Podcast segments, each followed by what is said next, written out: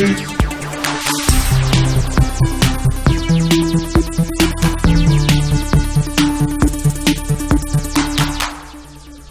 up, Sifters? It's Game Face, episode 32, right here on Sifted Games. After a brief day's delay, we are here to talk about the biggest and the best in video games from the week. Tomorrow is the Game Awards, Matt. Mm-hmm. Geoff Keighley's big production. We're going to definitely talk about that in the show, get you guys hyped for that. Um, this is also, Matt, the last week of big releases for the year. Yeah, This is it. Just Cause 3 and Xenoblade Chronicles are about it. Yep. Yeah, it's uh this is so yeah, we're gonna do just to let you guys know, we're gonna do obviously today's show. We're gonna do another show next Tuesday, and then we're probably gonna do a show just a couple days after that, which would be the Thursday, like next Thursday. So you're gonna get two episodes of Game Face next week, but then that's it for the year. And uh, the second episode next week is going to be our Game of the Year episode. So Matt and I are going to be picking our winners in a number of different categories. We got to look at that fantasy draft. Oh, that's right. Oh, that's right. Because that'll be it. Yeah. So we'll also unveil who won the uh, fantasy video game league between myself and Marcus Beer. See who ultimately takes home the crown. Of course, next year it'll be Matt and I going head to head.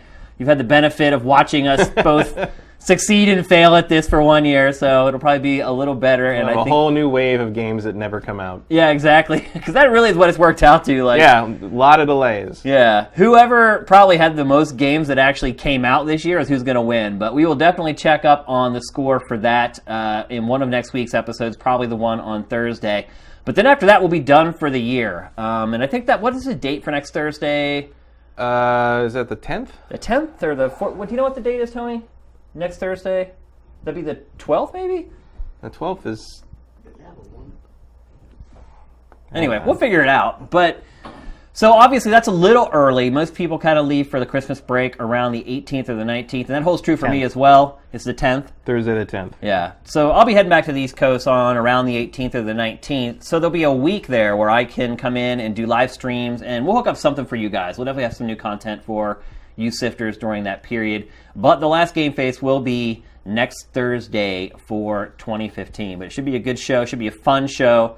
Definitely try to dig up some fun categories to try to pick some winners, and it won't just all be like game of the year, best graphics. Although there'll be that stuff too. So pretty excited for that. I'm excited to do a game of the year where I, it's not like a month and a half of hard work because at GT, like literally, we'd have a meeting for like three hours. Hmm. And then we'd like leave that meeting and come back and do another meeting for like half a day. And I mean, you just really, it was so much work. And then we create a separate video for each award. And it was always like, I would be leaving to fly home, and there's like five edits to check in the edit. And it was just a scramble always Oh, to yeah, get it next done. play we'd have been. We'd already be cutting it. exactly. Yeah. Well, because we would be doing it. Uh, we would have done it today. yeah. We would have done it today or Friday because we would always piggyback on uh, the VGAs. Right, Because right. everybody was in town. riding that marketing so- yeah. wave and all the people So that they could come for in and do right. acceptance speeches. That was- That was, the key. So yeah, it'll be fun to just do kind of a, a more laid back, uh, lack, I wouldn't say lackadaisical, but Yeah. a little more mellow version of the awards this year. But they'll be fun. So make sure you check us out. Both episodes we do next week. But for now, let's get to the big six.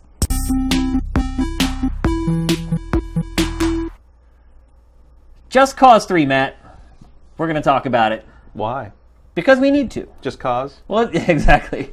So we're going to talk about the three big releases. We left out earlier that Rainbow Six Siege also kind of came out Sorta, this yeah. week. We'll, we'll get into that in a little bit. But first, we're going to talk about Just Cause 3. Matt, have you had a chance to play this game at all in any way, shape, I or form? I have not. Uh, I saw so many reports of technical problems on every platform that I just sort of decided to hold off. Yeah, I am playing it on the PlayStation 4. Like I end up playing pretty much 95% of the games I play. Uh, on a technical level, um, it definitely has issues. Like the loading on the PlayStation 4 is really slow. Uh, but one thing I will say about that is generally most games, if they have really bad loading at launch, it's usually fixed pretty quickly. Um, I mean, you think back to Bloodborne, it had some pretty awful loading, and they got that cut in half ultimately.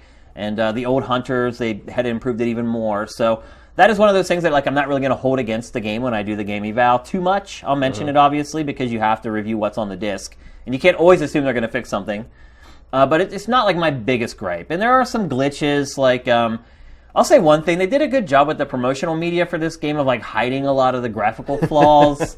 Um, there's lots of weird glitches. You said you saw one where, you, where a deer was driving a car. Yeah, it was a deer kind of like the somehow the deer model sort of like gotten jammed into the driver's seat, so it it wasn't perfect. The, the feet were kind of sticking out of the windshield, but it did look like the deer was in the in the driver's seat. I've Well, also seen another one where uh, a deer was like standing on the hood, staring at the driver, and like even when the car flipped over, the deer stayed on the like the deer was stuck to the hood, like it wouldn't come off. That's pretty funny. It was really mad at that driver. Yeah, I haven't seen too much crazy stuff like that. I've seen like weird like animation where like a character's arm will just start like swinging around out of nowhere. I saw one character go into like the mocap state where they do like the cross or whatever, and that's pretty common in a lot of games that aren't particularly polished. But I've just seen like weird like lighting glitches where the shadows like turn on and off and hmm. textures flicker in and out and That's unusual for this generation so far. yeah, I was pretty surprised to see some of that stuff. To be honest with you, again because the promotional media for this game has been so polished and it's looked so stunning. Hmm. I was disappointed in the visuals in this game actually once I started playing it hmm. on my actual TV. After you know I had seen it at trade shows a couple times and played it a little bit, but you know how those things are. It's like really hard to get an idea, and there's always weird lights like flashing on the TV, and so your impression at things like that is always maybe a little bit tainted by the environment that you're in. But yeah, firing it up on my TV in my living room, like it wasn't as good looking as I thought it was going to be, and I'm sure the PC version looks a lot better than the PS4 version. Uh, frame rate's pretty good. It gets a little chuggy here and there. Uh, not as bad as Fallout 4. Definitely not. Not even close to Fallout 4, honestly. Uh, but it does get a little murky at times, like the gameplay. Um, the one thing I would say about Just Cause 3, um, you know, there's been t- lots of open world games that have come out this year. You know, you've got Metal Gear Solid, and re- more recently, you have Assassin's Creed Syndicate this is a a different kind of open world game. Like you know, both of those had like a theme: Phantom Pain, stealth, which I, I honestly hardly ever use. like I usually just killed everyone with my gun and then ran in and like took over. And then Assassin's Creed, obviously, it's it's a little bit about stealth, but it's more about traversal and the environment and things like that. Just Cause 3 is a lot like Grand Theft Auto. Like there's a lot of vehicle play involved. There's obviously there's skydiving and it's got the grapple hook which kind of sets it apart from all the other ones and destruction is kind of its its forte. But you know a lot of open world games haven't really played like Grand Theft Auto and this is one that does. And so I feel like for a lot of people this will be an open world game that they'll like if they didn't like the Phantom Pain and they didn't like Syndicate. This is more of your traditional like old school open world game where it's all about mayhem and things like that. So the other thing I would say about this game is that it's not for everybody. And I feel like people who like games like Assassin's Creed and, and even Phantom Pain to an extent, where the game kind of creates the fun for you, this game mm. doesn't do that. Like, this game is a lot more reliant upon you kind of messing around with the tools. And so, if you're not the type of player who buys Grand Theft Auto and spends the first 10 hours just running people over and jumping off of ramps and pulling off crazy stunts, or if you're really just the kind of person who play Grand Theft Auto and then just stop when you finish the game and don't go back and like mess around in the world, then I think you're going to be pretty disappointed in Just Cause 3 because that's really where a lot of the fun is derived from this is its sandbox and just messing around with it and as this game stays out there for a long time, you're going to see crazy videos. I guarantee it of people pulling off nutty stunts and just. And that's the one thing I would say about it is that even more than Grand Theft Auto, the tools that they give you to do that type of stuff are a lot more fun and a lot more flexible and a lot more varied. Um, I've already had some friends who are in a uh, just a cutthroat competition to see who can stay on top of the uh, leaderboard for most time in the wingsuit. yeah, Like I guess you you it's like there's a, there's a leaderboard for the longest flight in the wingsuit, and they're like taking helicopters up to the top of the skybox Yeah. and like jumping out and like holding back and going out as slow as they can, and then using the grappling hook to like launch themselves up more. I get like it's it's like getting like into the like the in like an hour long flight Yeah. thing now. So clearly, if if you want to make your own fun.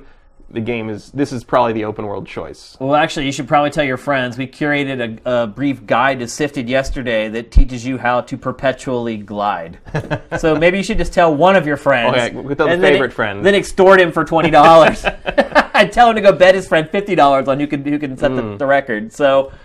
Yeah, there's a way that you can just perpetually glide. I haven't even tried that yet. I'm just trying to get through the game at this point, and it is a big, big game. Um, I'm probably ten or twelve hours in, and I don't really see any end in sight at So are you point. following the story, or are you just doing side stuff, or like? Because I remember Just Cause 2, like there were like five story missions, Yeah. and like the rest of it was just open world, run around, do the same thing a dozen times thing. Well, one thing I would say is that I generally do fall into the group of people who play games like this, and when the campaign is over, like I quit and I don't hmm. really go back. And so, but I will say with this one, I have been more apt to just mess around. And I mean, I've been playing it for ten or twelve hours. I'm and mostly playing through the campaign, so you know, and it's still going. So it's not short. I mean, even just playing through the campaign. I mean, with games like this, you could, if you're inclined, you could literally get, you know, people are still playing Grand Theft Auto Five. So, Right.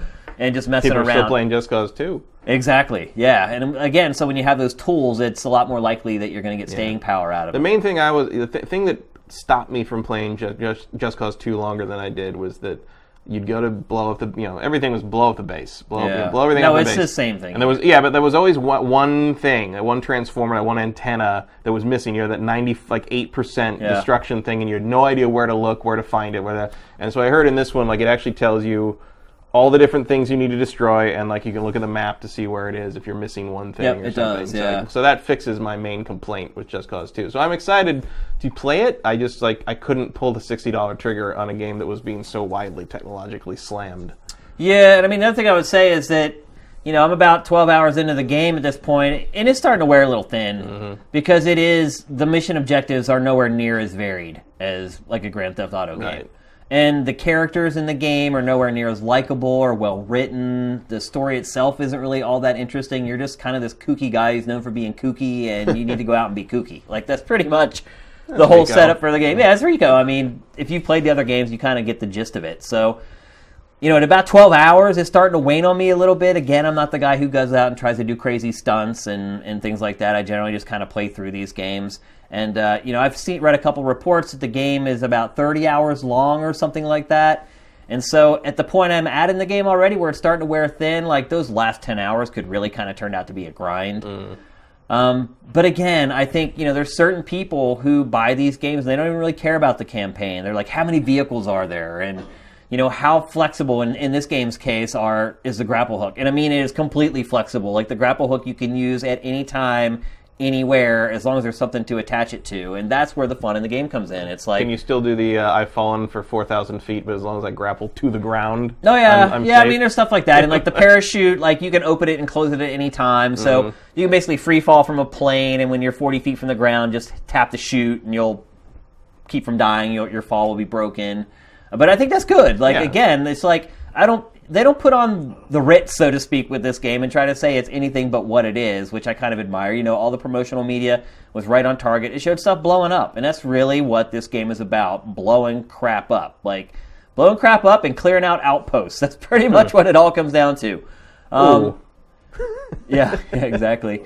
Uh, now, as far as like the gameplay is concerned, like the aiming's kind of janky. Like there's no aim down sights or anything like that, and the auto aim's like crazy generous. Like, like you go to aim and like you could have your, your reticle like 20 feet away from a guy and it like snaps right on him. I mean, and again, that's a lot like Grand Theft Auto. Like Yeah. it's not really about being pre- precise with your shooting and things like that. It's more like a means to an end, so to speak. Yeah, I mean, it seems pretty like a pretty solid follow up to the last one. Yeah. Where like you know that one wasn't very you know you could take a lot of hits in that one. I mean, you could he could you could probably go like you know one man against an entire army base and like maybe you might get half your life taken off. Oh, it's hard to die in this game. Yeah. But they'd have to make it that way because of all the crazy stuff that you can do. If you were dying like every time something blew up next to you, like Yeah. we just saw right there, like that car blew up right next to him and he was like, ah, Mm-hmm. tis a mere flesh wound. So, Like I remember uh, uh, Red Faction Guerrilla. I remember like people used to play that on easy, and even the developers were like, yeah, we made it too hard. Yeah. Because the game was like so encouraged, like this physics in that game Yeah. encouraged so much like experimentation. Yeah. But the game, like normal on that game, was like too hard to survive in to do anything cool. So Right. even the developers were like, just play it on easy. We fucked it up. Yeah. Like, it's just- it's just- well, the problem is when you're making games like this is that the people that are testing them are so good at them. right. It's really hard to like, unless you have the budget and you're constantly bringing in focus testers to play it, who are going to be like, dude, this is way Yeah. too much. There's a there's a Christmas story about that idea that I've always wondered. That was in uh, a book long ago written by J.C. Herz called Joystick Nation, and she uh, tells a story of like it was some it was a g- Sega game. They, they don't name the game. She doesn't name the game, but she says a Sega game, and it was delayed and delayed, and it went through testing so often and so regularly. The testers kept getting so good at it. They kept saying, uh, "Make it harder, make it harder, make Right. it harder," and so they kept making it harder. But the game was like like a like a, a for kids. It was supposed to be like a younger eighth. And Christmas, it came out right in time for Christmas. And Christmas morning, like children were crying and like, like front, couldn't get past level one and stuff. And like it, it was returned in like record numbers because parents like said it was the kids were just like angry at it and couldn't complete even like a one level. And I've always wondered what game that was. Huh. I've not heard that story. My theory was that it was Mickey Mania because that was really hard, but I don't know who, what it was. But I've always wondered which game that actually was. This game is not like that. No, it doesn't sound like it. It's it's not You don't see games like that at very often. No, really, not anymore. I mean, except Not unless that's their gimmick. like with Souls and Right. Bloodborne and stuff like that, where that's kind of its thing. Yeah. But but this game is really easy. Like you have to try to die pretty much in this game, which again I think is the right call. I think if you're going to give people these tools to fiddle around with that could kill you if you do one stupid thing wrong, then this is that's probably the way you need to set up your health system. But you know the melee in the game is pretty janky and broken, Oh, yeah. and I mean, I don't think you know if you have experience with this series, I don't think any of that stuff's surprising. Yeah. Um, I mean, I really do. I really could use some just mindless explosions right now, that's what it is. but But here's the, so here's the thing. Like I've been looking at a lot of the reviews for it, and like the reviews, I feel like I've been giving it a pass on a lot of stuff. I mean, a couple reviews have, have taken it to task and said, "Oh, I'm doing the same thing over and over, and it, and it wore on me or whatever." But some of the scores have been really high for this, and uh, like I, I just finished up our game eval for Black Ops Three, and I was looking at some of like the graphic scores for this game, and. Uh, I was looking at Black Ops 3, and Black Ops 3 just blows it out of the water. Like it's not they're not even the same class graphically. And uh, like a lot of people really thought the graphics in this game are great. So one thing I guess I would say is if you wait as you wait for our game eval to come out for this game, maybe take some of the other reviews with a grain of salt. I don't think anyone is kind of zeroed in on this game as like this is one of the games I'm buying for the holidays. Like I don't think it's one of those things where people are like itching to go out and buy it. Like they're mm-hmm. probably still getting through Fallout 4 or they're still playing Battlefront or maybe even Black Ops 3 or whatever. So they probably still have other stuff they're playing, and then maybe they're looking at this as like the supplemental game that they get for the holidays or whatever. Yeah. So I just want to wait and see what the patches do for it first. yeah. Well, the other thing I would say about getting this game for the PC, which I would recommend, is that the mods for this game the are likely going to be insane. Like already, what they've given you, like just being able to set up scenarios in a mod with what they give you is great. But imagine once people really start digging in and like Mm-hmm. recoding stuff and I mean, you look at what they did with Grand Theft Auto 5 or what they're still doing with Grand Theft Auto 5, and I think about the possibilities of Just Cause 3, and I think it could be, like, incredible. Yeah. Although they keep turning out those, like, crazy videos for Fallout 4 where it's like, the thirty thousand Deathclaws. yeah, yeah, that was one that came out, like, Yeah. yesterday. It's so funny. Every time I curate one of those, I'm like, okay, surely this is the last one. Because I've, Nope. we've, I think we've curated, like, 10 of them so far. And then there was 30,000. And I was like, well...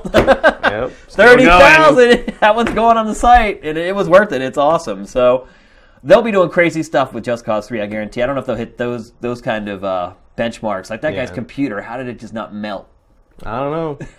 Thirty thousand. To be fair, it is a pretty old engine. yeah, it Not- is. But lot of- still, I mean, if you think about the fact that like Fallout Four runs like that roughly when it's just one death Deathclaw, Right.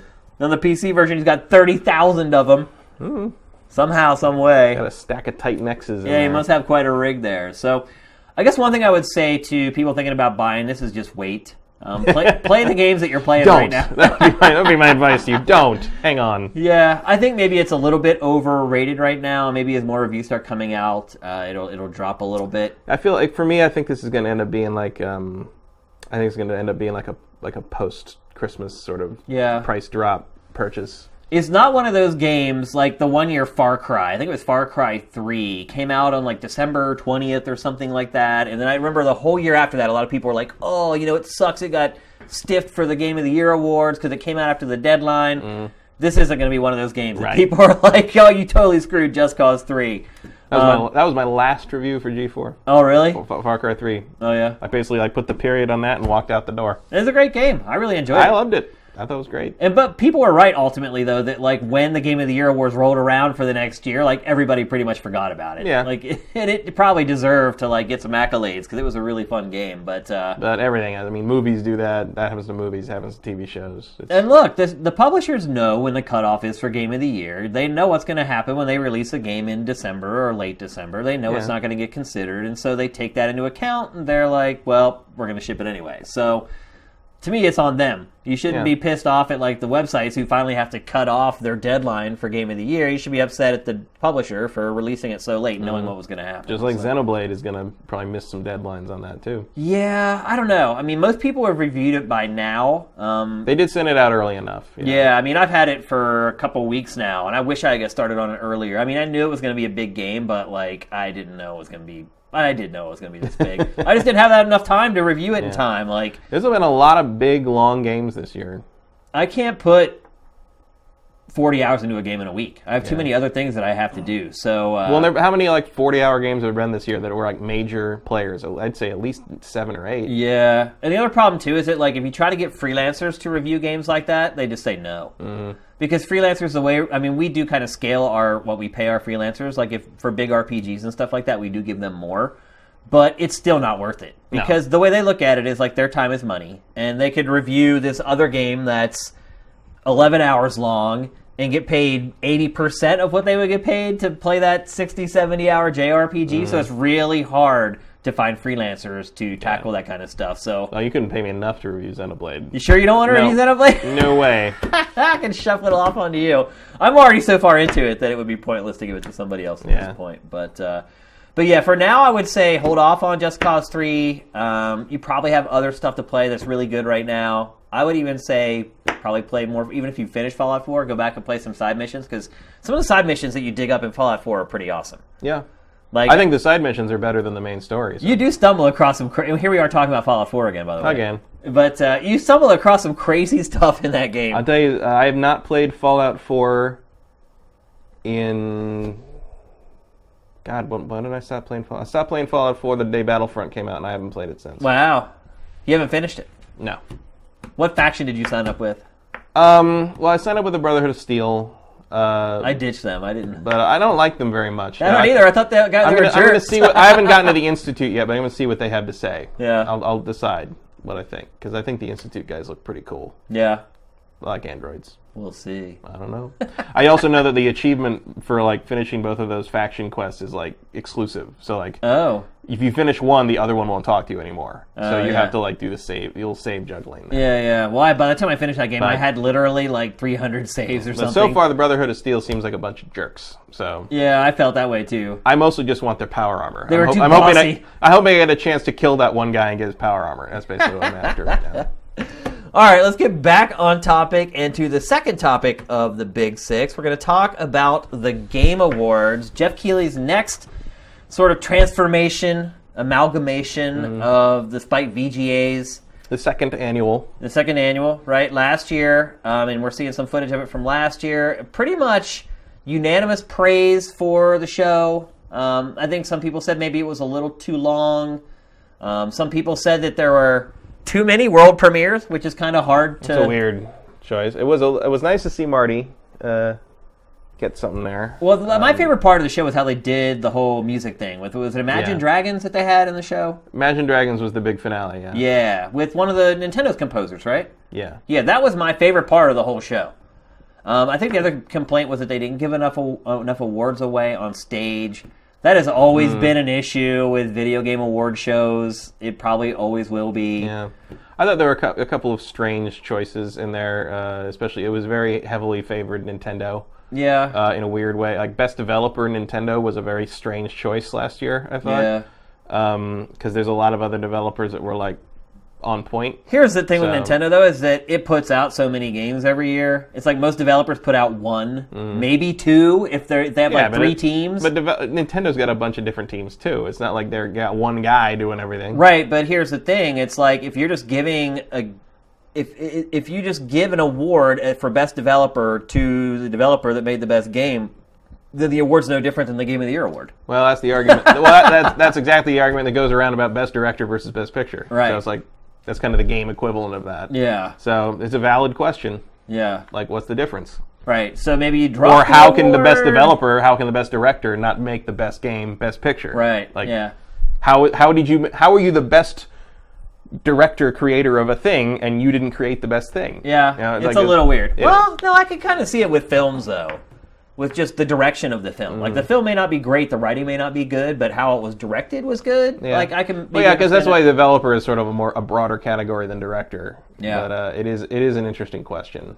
Yep. And so, actually, the video we were just watching, if you could hear what Keighley was saying, he was talking about a lot of the complaints people had about last year's show and how they're addressing them this year. Um, again, big musical guests at this year's show. Um, Deadmau5. Are you familiar with, the, with Dead Mouse? Oh, yeah. Some people on Sifted were not. I was shocked to see that some people were like, "Who's Deadmau5?" Okay. He may be like yesterday's EDM news now. Yeah, he's not uh, he's not cutting edge anymore, but I certainly remember him. Yeah, I mean, it, just the fact that he wears like the big mouse head on stage, I figured at least people would be like, "Oh yeah, I've seen pictures of that guy or whatever." But yeah, a couple of them were like, "I've never even heard of Deadmau5." Hmm. So Deadmau5 is there. There's one other musical act that's performing. I can't remember. Oh, CHVRCHES, who are great. Mm-hmm. Um, and so the hope is that they and CHVRCHES is almost it's like borderline chip tune band. Uh, they're kind of like electro new wave or whatever, but they do have a chip tune kind of sound to them. So the hope is that they do what they did last year, where they do um, collaborations with other m artists who actually make video game music and things like that. Um, so I'm hoping they do something cool there. And the after party has like Skrillex. Like Geoff has spent a lot of money on this show, man. A lot. Like I know Skrillex alone, if he plays a two-hour set, is like fifty grand. So he is definitely spared no expense. It looked like he got a couple sponsors for the show this year, which is good and which should help a little bit. Um, it's being held in LA this year instead of in Las Vegas, Vegas, where it was last year. Um, I'm definitely going. I'll be there tomorrow night to support Geoff, and hopefully the show goes great. Um, let's talk a little bit about the stuff that he's announced so far. Um, so the first thing that kind of came out, or this is actually a rumor. I don't think this has been official yet, but they're saying Ace Combat Seven is one of the games that is that they're saying is probably going to be debuted at the Game Awards. Matt, do we need another Ace Combat? I love Ace Combat. Do you? So yeah, I'll take any Ace Combat you want to throw at me. Really? Uh, is it like headline world premiere news? Probably not. But I Yeah. love like dogfighting, you know, planes, jet fighter stuff. So yeah, See, I always feel like I'm those glad it's games still here, Just but end it's- up in even going back to like Star Fox. Like I just always feel like they just end up in this endless loop of people doing circles chasing after each other. well, that's only if you don't know what you're doing. Right, but that's the way most game players are. Like Yeah, but that just means I'm going to destroy gonna crush your 'em, ass. yeah. Like, I mean, it, it's it's. Yeah, I grew up playing, uh, you know, the X-wing and Wing Commander and Strike Commander and F Falcon 4.0 and all that stuff. I stuff. mean, and flight love all that sims used to be huge. Oh yeah, They're like And, it's a dead genre now. Oh yeah, and but like, but I love all that stuff, and uh, you know, any chance to bring it back under a modern banner, something that looks good, is great. I'm all for it, and I like Ace. I love Ace Combat's like ridiculous, batshit crazy stories, and And they went more in that direction over the last couple releases. oh yeah, that's six, really six been, was often crazy town. Yeah. like, it was just amazing, and just the focus too. The focus Yeah. is clearly on the story now, which I think is probably the smart move. Well, except for that one, the free to play one uh, on PlayStation was uh, just mostly grinding, Yeah. like online grinding. There was some cool missions in it, but it was just it was way too free to play. Yeah. you know, because it was free to play, but it was just you know you have that feeling of like I'm not getting anything done here. You know, it's like you, you had to earn fuel units every like five hours or something to spend to play missions, and there was a couple cool things. There was like a Godzilla tie-in where like uh, when that terrible Godzilla PS4 game came out, there was a Godzilla tie-in where like randomly during missions, Mecha Godzilla or Godzilla would appear in the city, and you had to like everybody had to like like break off and like attack Godzilla, and that was pretty awesome. but like so, yeah, little things like there's there's cool things. But I'd be super happy to see it come back to the like a story, or one of those batshit crazy stories in the alternate universe where everybody's got all the different planes in our universe. That yeah, it's, it's I, I enjoy Ace Combat a lot for what it is. the other thing I would say too is that they're amazing looking games. yes, they've always been amazing. looking. Because you fly so quickly, you don't have time to see that the ground and the buildings on the ground aren't all that detailed. Mm-hmm. So they can use all those polygons and everything else on the planes, and the skyboxes always look incredible. And And of course, the Idolmaster plane de- decals, uh, which I believe to this day was, are Namco's top-selling DLC wow, for that for that series. Holy is, cow. is the Idol- and the Idolmaster things were like three times what the other plane skins cost. Like Idolmaster is a force, a DLC in Japan in for Japan. sure, without a doubt. Idolmaster is huge there. So I would agree with you though. This is it's not a huge debut. Yeah, I mean, I'm happy with it, but it's Yeah. like I can't imagine a lot more people than just me are happy with it. You know, it's like, Yeah. like for me, I'm like, oh, yeah, Ace Combat, but I feel like the majority of the audience will be like, the what? Who? Yeah. Seven of them. Well, I, think people know. I think people know. They know, but I don't think they care. Yeah, and it's I- not going to cause Twitter to go crazy No. when it's shown. As long as it's as long as it's better than Assault Horizon. That's all I ask.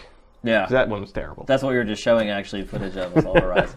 Uh, so the next we're going to talk about is Far Cry Primal. They're going to show the gameplay debut for that. Although I feel like we've kind of seen that already. The trailer, a little bit, but I, yeah, I'm, I'll gladly see more. Yeah, oh, gladly, for sure. I mean, that was one of my favorite games that have been unveiled probably in the last half of the year. Um, I'm really excited for that. Um, I would like to be a lot more excited if it had dinosaurs, I think. But yeah, well, Unfortunately, the time period that it's set in does not allow for that. So at least I'm actually kind of wondering how it's all that different from other Far Cry's. Like, there's no well, guns, here's the thing. Well, here's the thing. If you look at it, like you know, 'Cause there's elephants in Far Cry already. Right. It's like you get, look at Far Cry 4 versus this. Clearly, they just you know they retextured a bunch of animals from Right. Far Cry 4, and now they're prehistoric versions of themselves. Right, because there were tigers and tigers and saber, now they're saber-toothed tigers, and now the elephants are mammoths, and now you know I'm sure something can be adopted adapted into a giant sloth. You know, Yeah. and like, there were glyptodonts, the giant like armadillo Yeah, things. Yeah. So but, you know, so yeah, I mean, there's some there's some fun stuff happening there, but uh, yeah, it's no it's not dinosaurs.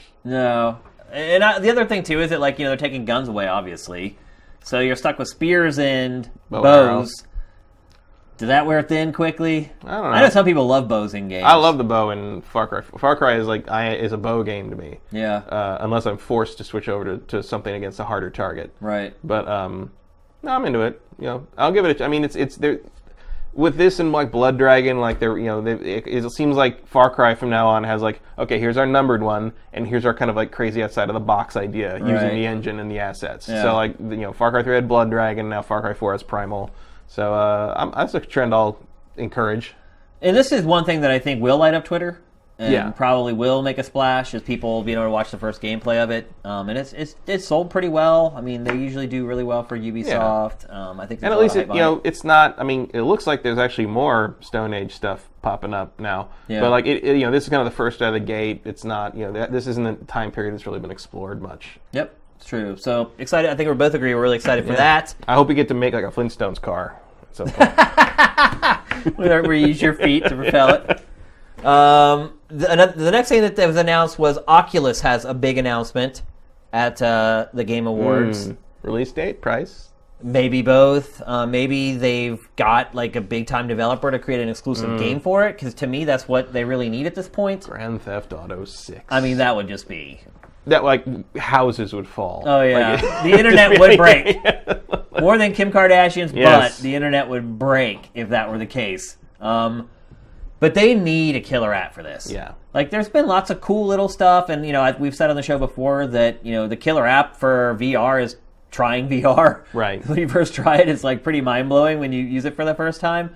But eventually that wears off, and if you're trying to convince people who may not get a chance to try it out before they go to buy it that they should buy this thing, like I feel like you you need you need a AAA game from a developer that's known to make AAA games. Yeah. And uh, you know, Keighley knows what the what hot stuff is, you know, and he's not going to let Oculus trot out there if they're just going to show off some stupid little platformer or whatever. Like they're going to have to have something that's going to really raise a ruckus. And so that's pretty exciting. You know, then you wonder with Sony with PlayStation VR, they're you know, Yeah, have an PSX answer at PSX? happens this weekend. And I Fingers also, crossed for Yakuza Five drop. Come on, people! It's supposed to be out by the end of the year. and I wonder, you know, how that has affected Geoff booking stuff for Mm, the Game mm-hmm. Awards because Sony obviously needs to make a big splash with its show, and so I'm guessing, you know, there might be some. Some crossover. Yeah, I mean, there might be some tension too between Yeah. the Game Awards and But, you know, PlayStation they- Experience They maneuver around that, and you know, when E3 time comes and the press, you know, Ubi's got their stuff in their press conference. They show a different aspect of th- that same game at like Sony or Microsoft or whatever. You know, they, they they they dance around that pretty regularly. But I'm sure Geoff wanted to get some PlayStation VR in, and Mm-hmm. you know maybe he mentions, oh well, you know Oculus is doing something here, and then maybe they're like, well, you know, Mm. we want this to be. Who knows? But it looks like Oculus is going to be the VR of note at uh, the Game Awards, so we can look forward to something with that. Um, here's something really cool that they're doing. They're doing a tribute to Westwood, and I think it was was it two episodes ago we were answering questions, and they asked us what studio was it last week maybe. They asked us what studio had been closed down that you wish hadn't been closed down, and my pick was Westwood. And then like literally like two or three days later, it- the announcement for the the Game Awards comes out saying that they're doing a big tribute to Westwood. Um, what is it called? The industry icon. Industry Award? Icon Award, yeah. Yeah. So well deserved. I think Oh, we can yeah. all agree. Right now we're For sure. watching. I think this is Red Alert Two. Yep. F- I remember. the uh, gods of FMV. I remember uh, in the in the in the '90s, back in the olden days, one of my friends from high school got a job working on Mplayer, which was the, the first like subscription multiplayer service for games, and it was. Um, I don't even remember it. Uh, most people don't. It was it was absorbed into GameSpy Arcade somewhere around 2001. But at the time, they were it was like a robust like front end and everything, and you could play. You pl- paid a subscription for it was like 39.95 a year or something, and you got to play all these like, you know different games. And one of them they had, they had a lot of Command and Conquer. So Command and Conquer used to be what he tested on, and I remember Uh-huh. we just sit there and like play Command and Conquer over and over, trying to break the Mplayer thing, and it was. Uh, it was a good time, and every once in a while you run into someone that knew what that wa- knew that what, what that was and played it, and it was like, "Oh, that was the greatest," because it was like a, it was like kind of like sifted in a sense. It was like a little, a smaller community of people that kind of knew their stuff, Right. And like had to f- go out and find it a little Yeah, bit, yeah. And it was it was a good good time, and uh, uh, it was fond memories. It was, it was mostly Westwood games I played on that. Well, the crazy thing is that FMV is like kind of coming back now. Yeah, that's true. And it's not like VR or anything. It's literally just straight up FMV. Have you played that game, Her Story? No, I've seen it. Like, cause, 'cause she's nominated in in in uh, the the Game Awards. Yeah. I mean, it's. Mark Pretty- Hamill's gonna win it, but Yeah. she's nominated. But it's kind of cool to see what a lot of people thought was like this olden technology and kind of a dinosaur come and make a comeback. Um, well, somebody call me when Road Adventure 2's out. 'Cause, uh, I mean, there's. I feel like there's definitely like a a different kind of appeal to games with FMV. Mm-hmm. I feel like they're a little more personal. They're obviously Uncanny Valley is completely avoided because it's Yeah. real footage. Uh, there's uh, also obviously huge limitations with the medium as well, and so as long not a lot of play- people with fond memories of Sewer Shark. no or Night Trap or pretty Mad much Dog. any of I the guess Mad. Mad Dog McCree has its fans. Yeah. But uh, otherwise, it was one of those things where people are like, "It's gone," and I'm pretty much okay that it's gone. Yeah, I'm right there with them on that, really, the, along with pre-rendered backgrounds. I Yeah. don't, I don't need to see those again. And I will say another thing too. I was kind of doing research before we came on the show to talk about this, and I was just kind of looking back on the games that Westwood has made, and it really hasn't made a game in a long time. Well, yeah. It has been gone, like not making games for like forever. Oh, yeah. EA's Trail of Bodies stretches far into the past. It sure does, for sure. So, uh, appropriate. I'm really excited for them. They totally deserved. Yeah. Um, I, it'd be interesting to see who they actually bring. and they haven't gotten it. a lot of recognition. You know, you see a lot of like you know, you know, kind of retro awards, kind of stuff Yeah. like that. But I don't, I can't recall Westwood getting a lot of a lot of love in that regard. Geoff is an old PC gamer. That's Mm-hmm. where it all started for him. He was like a big PC guy growing up, and that's kind of where he uh, he kind of staked his first claim was like working in games journalism for PC games, and so it's got a soft spot in his heart. So I can totally understand why this is the game that he chose, or, or the studio that he chose to Mm-hmm. No, uh, kind a- of feature. It's a legit choice for sure. Yep. And then just to kind of round out what they've announced so far, here's the other thing I would say is it seems like at last year's show that by now we knew about a lot more of the show than we do for this year's show. Yeah, this is a bit of. I, I actually was again surprised when you mentioned like, oh, it's this, it's this week, because I was like, Was tomorrow. Yeah. And I mean if you're watching this on Sifted, it's today. Yeah. Because the only the people that are watching it live is tomorrow. It's on Thursday. So Mm-hmm. Yeah, it's coming up real quick. I mean, this is pretty much all the stuff that's been announced so far, and I feel like last year we already knew about like ten things, and then there were ten like secret things. Mm-hmm. Um, there was some, some other thing that was mentioned where there is there is like some debuts, like literally the first time you'll ever see a game. Um, but like, I guess the one studio didn't even want its name like mentioned in it to ruin the surprise, so he wasn't able to promote that. I mean, stuff like this is a big deal if you're one floating the money for the show yourself, like Geoff has, and funding it Right. yourself, and you're trying to hy- get it hyped so people show up. Because obviously you have sponsors, you have targets you need as far as traffic to satisfy those, and there may, may be written into the deal that like X number of people need to watch this online, so you get the full amount that was agreed to in the marketing plan. Um, so there's a lot writing on this. And so it's a little surprising that there hasn't been more. I mean, the other thing, there's a new Mortal Kombat character that's going to be announced. That was another thing that kind of came out. Um, so I have full faith that Geoff is going to deliver an awesome show, and all of you guys should watch the show for sure. Um, support Geoff, support this idea, just like you support Sifted, and you're and you're supporting something that's a new idea and something that you believe in. You should support Geoff's award show. He broke away from Viacom. Uh, he's trying to make it less corporate. He, I feel like he did a good job last year with it. I feel like it was something that we could all be proud of as gamers um, and and support it. Make sure you guys watch this. Uh, obviously, we'll have a link to the live stream on Sifted. It is on YouTube. Um, so if you really, if you go to YouTube.com tomorrow evening, I think it starts at six Pacific, I believe. Sounds right. I'm not sure. Early evening Pacific, mid evening East Coast. Um, if you're in Europe, good luck. It'll probably be like four or five in the morning for you there. Uh, but we will have the live stream running on Sifted. So worst case scenario, just come to Sifted. You'll be able to watch it with all, all the fellow Sifters. Um, and then we'll also be curating all the media because as it airs in the show, then the media gets put up on on the internet from all the publishers and on the official YouTube channel for the Game Awards, and we'll be curating that stuff. Um, so it's gonna be a big night. Mm-hmm. I mean, even if you can't watch the award show live, make sure you check out Sifted tomorrow night because we will have everything archived so you can check it all out later. Um, it'll be a big day on the site for everyone. So we wish Geoff the best of luck. Again, I implore you to watch the show. um, it's good for everybody that you do. The show's going to be good. I can pretty much promise you that. Um, and it's just good for the industry to support independent stuff like this when people are going out on a limb and really risking a lot to bring you guys something that you want. Because let's be honest, this is something people have asked for. They've wanted a legit award show run by gamers that isn't influenced by Hollywood and all the garbage that goes along with it. Um, and this is it. So support it. Um, I think we'll all be better for it in the long run. Agreed?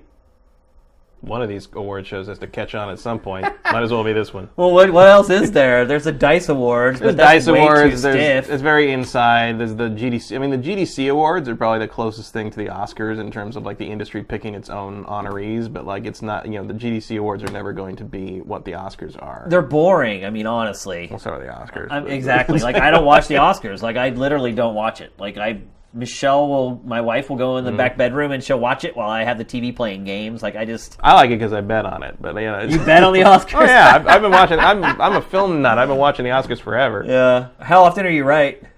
Really often. Oh really? Oh, yeah. So it's easier to bet on than football, I guess. Oh yeah. I don't bet on sports. If you if you go to an Oscar party this year, folks, uh, Spotlight's winning Best Picture. I'm just telling you right now. Ex Machina. It should be. Not even. Not yeah, I know. A shot in the dark. I know. Not a the chance. movies that I care about never win. That's just the way it is. So. That's sometimes that's a way to tell you're sane. Yeah, I guess But, you're um, right. Yeah. I, th- I think an award show that incorporates a lot of news and a lot of um, re- reveals and, and new stuff is probably the way to go for this industry because that's so much of like you know what's next, what's new, what's coming is so important to games that like it makes sense to kind of mix that in with the awards for stuff we've already played. Well, people always ask for the Oscars. They want this very stiff, people in tuxedos, the whole team going up, getting the award, making the speech, walk slowly walking back while they play the mu- while they're making the speech. The music comes on, telling them to get the hell off the stage. I feel like that's just like a desire to see, you know, the Legitimacy? Legi- legitimized Yeah. in, in the same way that we see these other mediums being legitimate. And I just don't think that you have to do the same thing as everybody else. I don't either, and I don't want them to. I don't want an award show like that. I won't watch it. I don't want. I like movie. I love movies. I don't watch the Oscars. Well, I certainly wouldn't go to this if I had to wear a tux. Yeah. I mean, I mean come on. Right, and look, I would agree that you know the VGAs, and I, you know, full disclosure, I worked on the VGAs for seven years, so I know the whole production inside and out, and everything that goes into it, and why decisions are made or not made. And I would agree with you a million percent. The VGAs were the other direction, way too far. Mm-hmm. And so I feel like Geoff has, and look, Geoff worked on those award the VGAs before I got there. He was working on them before I got to Viacom and MTV. So he knows what he's doing. He's listened to people. He and I, when we were at Viacom, we were the people in the meeting saying, "We're telling you, like, if you want gamers to show up and watch this, this is what you need to do." And they say, "Great, you, we know you guys know what you're talking about. Thanks, Geoff and Shane."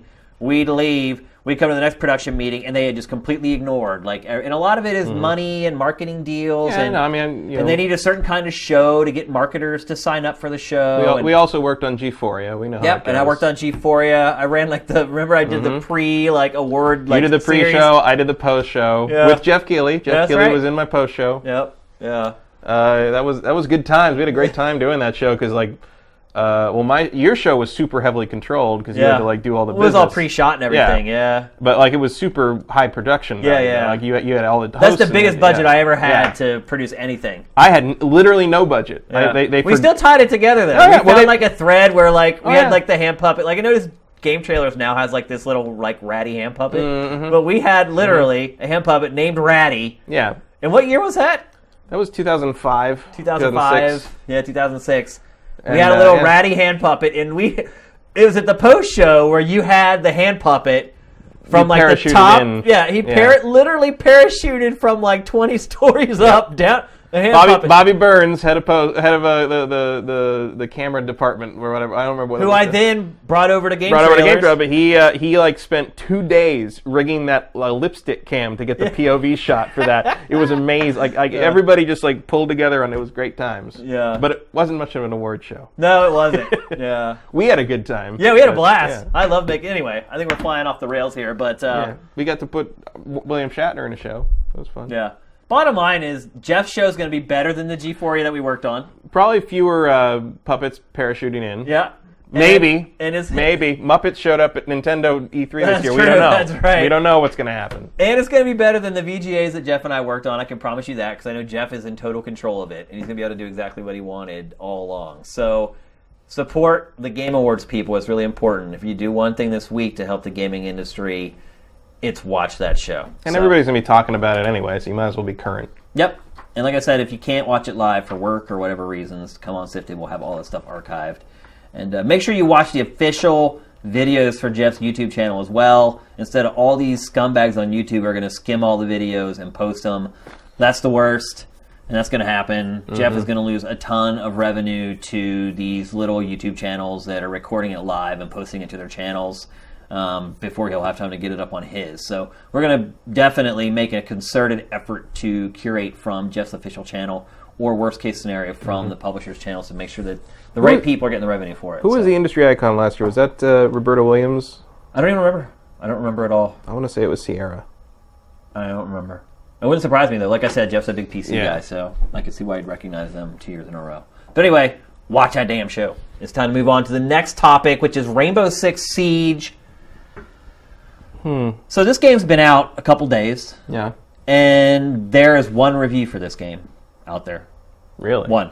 There's one From review for this game on Sifted. From There- whom? uh, Destructoid put up their review today. Um, there was like a PC port report that we curated yesterday from, I think it was Digital Trends or something. That had mm-hmm. basically just done a report saying how well does it run on PC. You know, what are the setting? How does it run on the different settings and that type of thing. It wasn't like an actual review of the game. The first review, review came out today, and What'd they say? they liked it. Oh, yeah, Destructoid gave it a really high score, and they said that it's really low on content. And look, I've been playing it a little bit, so I can I can talk to this in a little bit. But they said they've been playing it, and you know, there's not a lot of content to it, but just because of the core mechanics of it, it, will have legs and it'll have staying power. But what I was kind of getting at is that so this game was supposed to have an, an open beta like a week ago.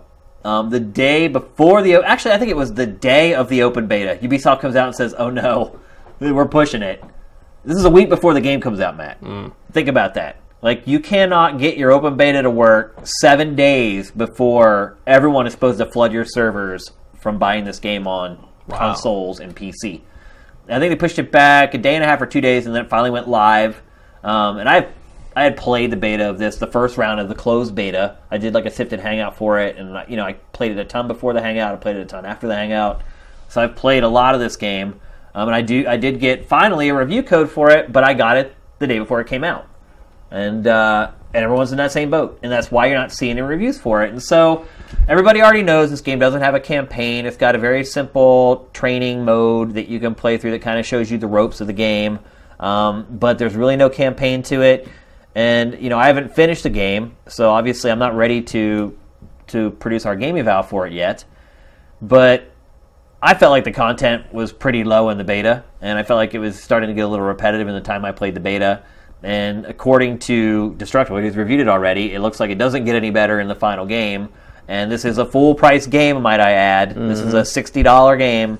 And so I'm just wondering if Ubisoft was withholding the code for this game because it fears that it's not going to review well. And the other problem, too, is that there's some stiff competition out there right now. Yeah. Um, Black Ops 3, not as good as Advanced Warfare in my opinion, but still a great shooter, still crazy addictive. Like I have to, when, you know, when I go home tonight and the show's like rendering or whatever, you know, I'll want to go play a couple quick rounds of Black Ops 3 or Halo 5. I mean, Yep, Halo Five. Never. I mean, a bunch of people I know certainly didn't play this. They loaded up the Battle of Jakku. it- that's what I'm saying. And there's Battlefront as well. So you have those three. I mean, those are hard hitters, dude. Those aren't like flight by fly by night like Yeah. first person shooters. Those are games that are going to sell millions, like tens of millions of copies.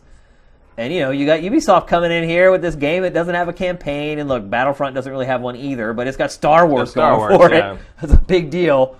And look, Halo 5's campaign wasn't amazing. It was better than Black Ops 3's campaign, though. I'll say that much. It's better than no campaign. And it's way better than no campaign, exactly. And so it's it's going to be a tough sell for Ubisoft. And so I just wonder, you know, the other thing too is that like a lot of times you can kind of stealth release games like this and put it out like say they put it out in February and Mm-hmm. just waited a couple months and put it out in February. Once we've all finished playing Black Ops and Battlefront and Halo. Yeah, you we- wonder why they felt the need to get it out in December. well, we know why. It's because I don't remember what the figure is, but it's something like 65% of all video game sales happen in like a Right. six week period or whatever. And so, But this, I mean, they did the same thing with Far Cry, Ubisoft. They yeah, put it Far out. Far Cry had a campaign. Right, and a very good one, and that's all it had. It didn't have multiplayer, really.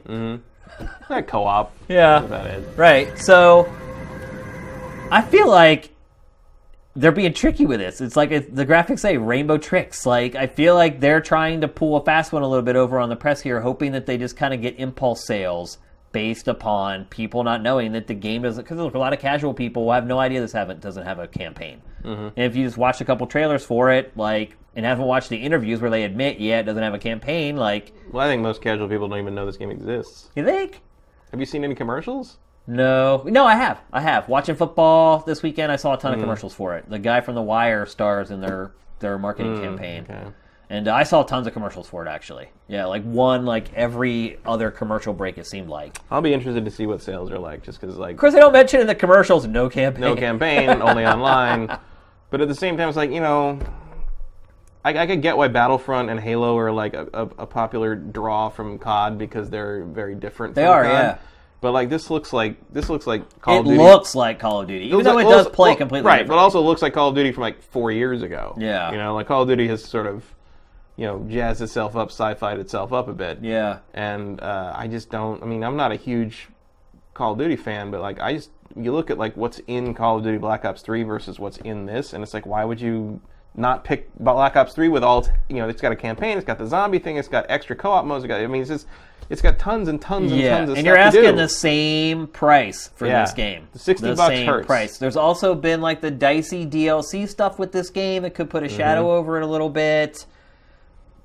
I don't know, man. I, I mean, I don't. I mean, I I've had a lot of good times with a lot of Rainbow Six games. So have I. I'm, I am out before this one even starts. Not, I mean, I'm, I'm going to play it. I am playing it for for a game eval right now. Right, but like if, if I mean if someone wants to give me a free copy, I'll play it. But like Yeah. I'm not paying sixty bucks for this. Thing. I would not pay And by the 60 time the for it. price drops to what I would pay, I feel like people aren't going to be playing it anymore. So what's the point? I mean, one thing that is good about this game is that they're giving the maps for free. So all the DLC maps you get when you pay the sixty bucks. Mm-hmm. You got to know- pay for the characters, not the game. Yep. Not the maps. Yeah. And technically, you can unlock the characters if you play 25 Yeah, hours of the game per character. I got a lot of open world games to play. Yeah, I honestly don't think that I would play this game more than 25 or 30 hours Yeah, that seems like a maximum. because there really aren't that many modes in it. It's all kind of the same thing. You're either the team hold up or you're the team trying to get in. Like, Yeah, like I would need to have like a set team of people I know and play with online every night. That would be like a that'd be fun to play with. In addition to the game being fun, Like, Yeah. I, I feel like I need that kind of a social draw on this, and it's just not there. yeah, for I- me. I'm I sure mean- there are people who do have that. Yeah, you're right though. Like a lot of people might be enticed by it if a lot of their friends are playing it, but I have a feeling that a lot of their friends are playing either Battlefront or Call of Duty. Certainly, what's true of, of my world. Yeah. Everyone's playing Battlefront. And I mean, if you're, and you know, going back to what you were saying about Black Ops 3, I mean, you look at the content in that game. Yeah. You have a campaign, it's only six hours long, and it's not great. In fact, it's not good at all if you play it by yourself. It's more fun when you play with others. But like, but you can play it with others, so you can play with up to four people co-op Yeah, through the there campaign. is something to play. Yep. Once you finish the campaign, it kind of remixes it with zombies basically, and throws in this weird like supernatural angle into the campaign. So there's actually some some incentive to go back and play it again. You've got zombies, which this time around is bigger than ever and more involved than ever. Again, something you can't really play on your own, but with friends, it's a blast. Then you have the multiplayer, which, depending on your perspective, you could play for forever, pretty much. I mean, Black Ops 2 still has 10 million people playing it a month. Um, and then there, you know, there's little stuff in there like the top-down shooter, and like it's just loaded with content. Like you get your 60 bucks worth from Black Ops 3, and like this to me is the ultimate like wait for it to go to like 29.99 39.99 get it at like one of uh I'll see you at the Steam. toys r us's like buy two Oh, get one I'll- free I look at this and I just I'll see you at the Steam Spring Sale. yeah I mean, when they bundled all the DLC into something, and it's all like seventy percent off, yeah maybe. and i will say this like i have had a ton of fun playing the game like it is it's fun it's different it's even different than like rainbow six games typically like there's never really been this whole kind of siege mode in a rainbow six the problem is that that's all there is like there's no just You know, I played, I think it was Black Arrow on the original Xbox for literally hundreds and hundreds of hours. And a lot of it was the novelty of playing on Xbox Live because it was one of the best Xbox Live games when it came out, as far as its functionality and what it offered. Um, but, you know, I employ, enjoyed playing Team Deathmatch in Black Arrow and, like, Yeah. On uh, and on Vegas, I remember my friends and I played played Terrorist Hunt forever. yep. Forever.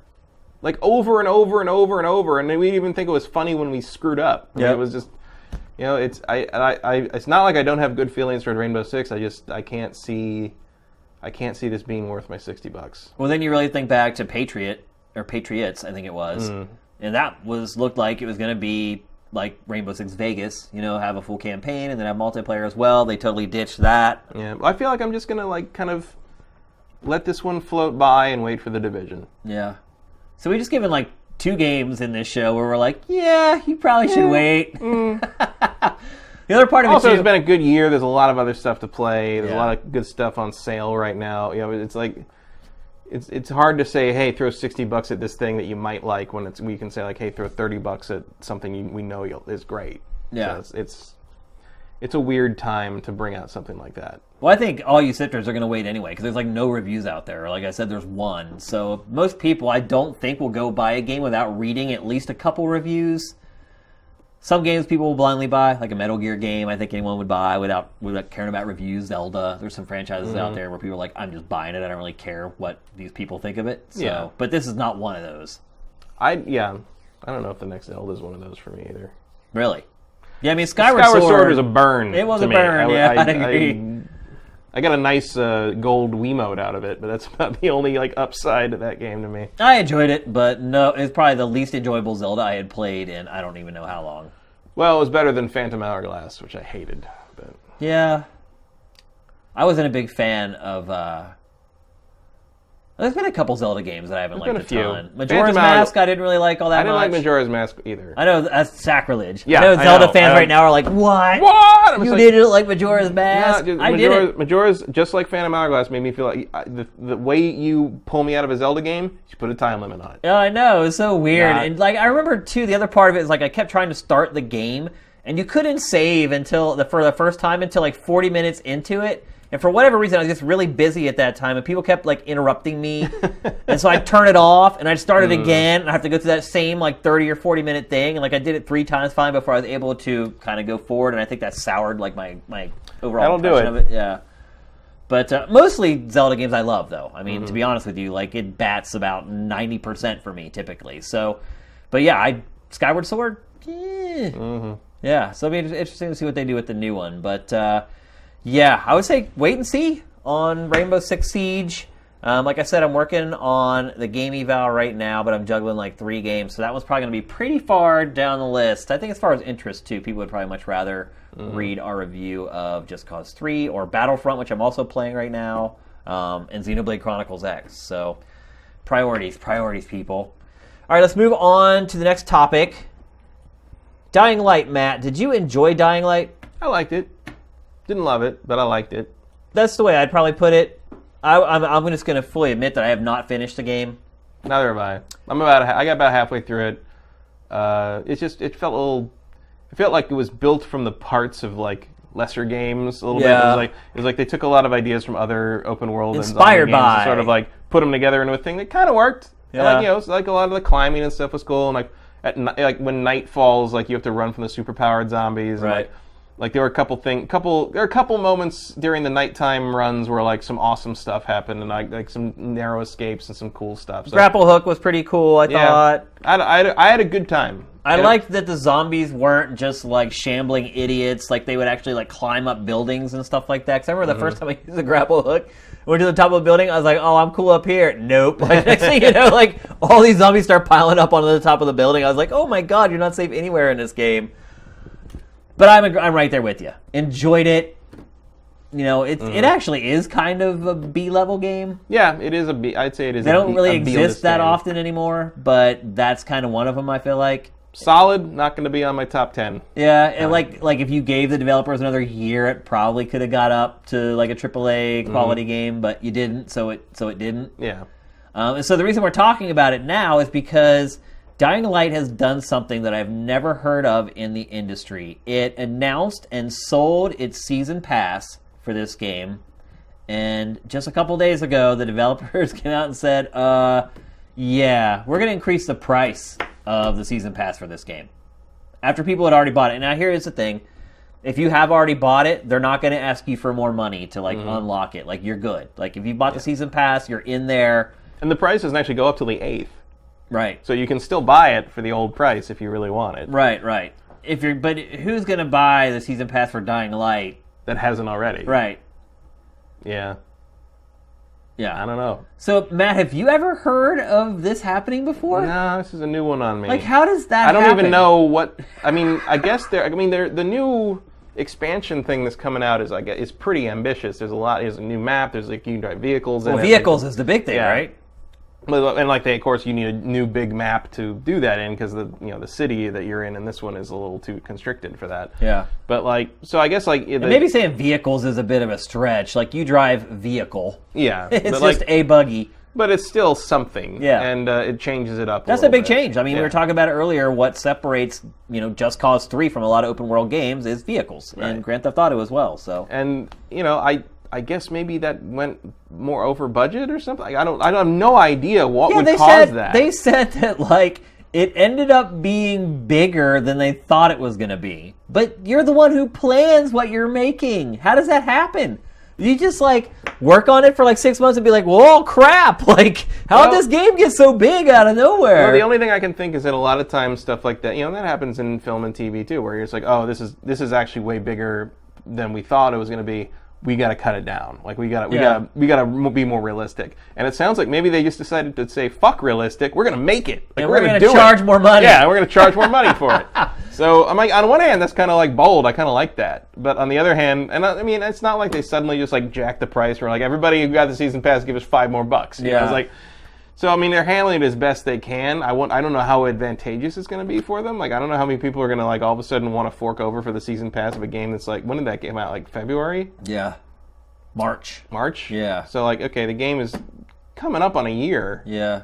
How many people? How many people are buying season passes that far? At this point, you'd expect the season pass to be discounted about the same amount that they've raised it. I mean, here's the thing we should have mentioned too: is that the game sold like crazy. Yeah. Like crazy. Well, there was nothing else Like it was it. like the shocker. It's probably the, except for maybe like Rocket League, which was given away for free. Mm. It was probably the biggest shocker of a big seller for 2015. Dying Light. Yeah, I don't think anybody expected that. I got an email from their PR department, the the company that runs their PR, like a month ago, and they're like, "Hey, don't forget about us for Game of the Year. Remember Hmm. this game that we sold? Like, a, I mean, it was at like top three NPD for like two or three months straight. Yeah. Like, it did really, really freaking well. It was good timing. Because what I was gonna say at first was like, who even puts out DLC after a game's been out this long? And then I remembered like they sold a ton of copies of this game. Yeah. So maybe they do get people who would buy the season pass uh, nine months, ten months after it came out. Well, if thi- I mean, if yeah, I, I figure they're kind of banking on the idea that like, you know this this expansion's probably gonna get some press, you know, because it's a pretty big change. It It's a- ha- I mean, it hasn't really driven a lot of hype. no, but I've heard about it, which is more than I can say for a lot of like you know That's a good point. Yeah. B-list stuff that doesn't get necessarily written up, you know, Yeah. after the game already comes out. You know, and people that play the game might you know perk up and notice it at some point. You know, it might take a while, but like at that point, it's gonna be too late. It's already cost what it costs. yeah. And you know, they're, the price of the deal, the price of the DLC expansion might be high enough that like, oh, I'll just pay an extra ten bucks, get some extra stuff for the season pass. Because the season pass did have some good stuff in it. Well, basically, I think the price is going up five bucks. Yeah. From like, was it like fourteen to twenty or ten to fifteen? I can't I think remember. it's fourteen to twenty. Yeah. fourteen ninety nine to nineteen ninety nine. Yeah. like that. And I mean, they're saying that it's like almost as big as the base game, but we've heard that before. Yeah. And it's never true. But usually when people say that, they charge fifty bucks for the right, season right, pass. Exactly. And uh, I mean, what? How much was the season pass for Arkham Knight? Fifty bucks. I feel like you probably have you're probably getting more out of the uh, Dying Light. I would hope so. pass. That would be probably the most disappointing season. Not surprising, but it is No. probably the most disappointing. Maybe we should have saved that for our uh, game of the year episode. But Yeah, you're gonna have most most disappointing, disappointing, like yeah. season pass. I think Arkham Knight wins it hands down. And like you'd think they would have learned after the reactions to the Arkham City stuff. But And you think they would have learned from the reactions to the first couple pieces of DLC they put out for this? Because Yeah. look, it got the the same opinion as the stuff for the last Arkham games did. It's not enough. It doesn't Mm-hmm. add anything to the game. It's basically just here's this character go beat some people up. Yep. And that's exactly what the DLC has been for Arkham Knight. And the first two that came out, they got the same reviews that the last Arkham Knight, uh, Arkham game got. And instead of like saying, okay, well, maybe we should take our time for the next, no, they just turned them right on out. yep, got to move on to the next thing. Well, meanwhile, they're dealing with the whole PC port of Oh man, Arkham Knight, which has been a total debacle. And today they announced that uh, if you bought the Steam version of Arkham Knight, go visit your Steam library today, Sifters. You may have like the entire Arkham catalog sitting in your Steam. assuming you didn't already have it, because Right, all the people, who, all the people who bought the third game without playing the other two, I'm sure that was a huge Yeah. chunk of the audience. Still, Right. I will say that Warner Brothers has made the best out of an awful situation. Yeah. But they put themselves in that awful situation to begin with, so. yeah, yeah. Warner Brothers has not had a great PC port track record. No, it of- really of doesn't. late. It really doesn't. So, so you feel okay about this, Matt? Them increasing the price on the Yeah, I mean, I don't know. I don't know why they're doing. I mean, I'm sure there's a re- an accounting reason in there somewhere, but like, I don't know. I feel like this is it's such a strange move that I feel like if they didn't have to do it, they wouldn't do it. Yeah. So I figure there's probably a good reason for it. And it's not like they're like jacking it up to like 30 or something. You know, Yeah. it's like no, now you now you got to pay 50 bucks for our season pass. 15, 19 five dollars is a lot though. for what it is, Yeah. see, you start doing but is how much? But how much is the uh, how much is the actual expansion? Isn't it like 14 bucks to begin with? Yeah, it is. Yeah, That's not terrible. yeah.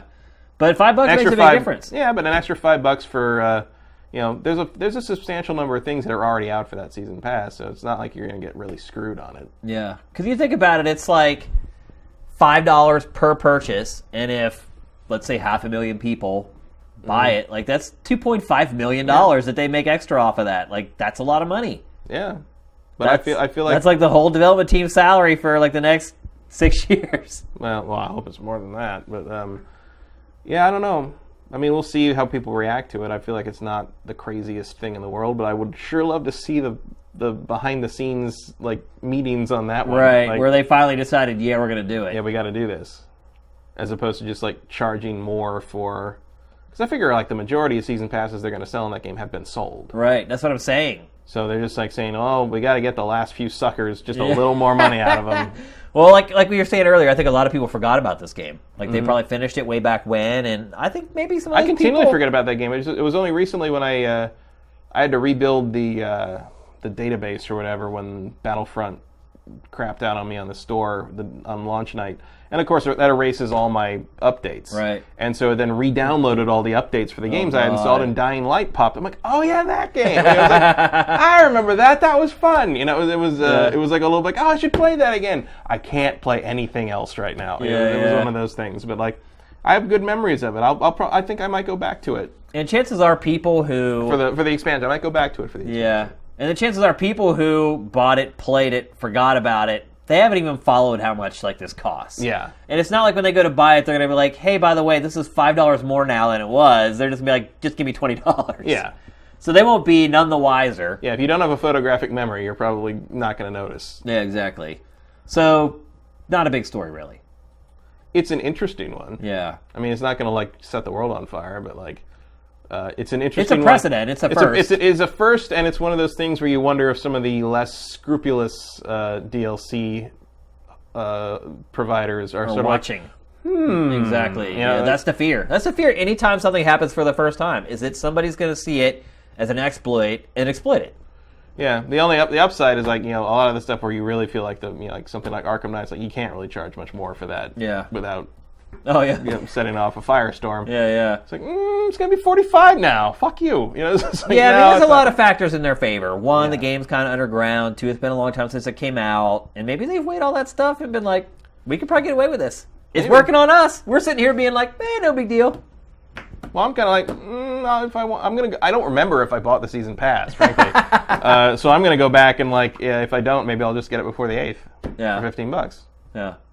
And so, Sifters, public service announcement: if you have Dying Light and you're thinking about Thinking about it, do it buy now. it now, because after the eighth, you're going to get charged five more bucks for it. Which So might have actually been their plan, it might be just to create that rush of people. Yeah. Heck, that could be all part of it too. You may be right. right in there before the end of the quarter. We're getting played like a fiddle. we are so easy. Yeah, apparently.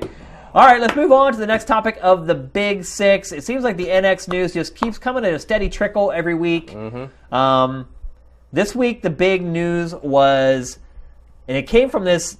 Is it news or is it like speculative, like maybe stuff? It came from like this website called DigiTimes. oh well, who could doubt? Right, and I had like never heard of them, so I was like, "Well, this could be just some." And this has happened in the past where people have created a website, a fake website, to report a fake news item, yeah.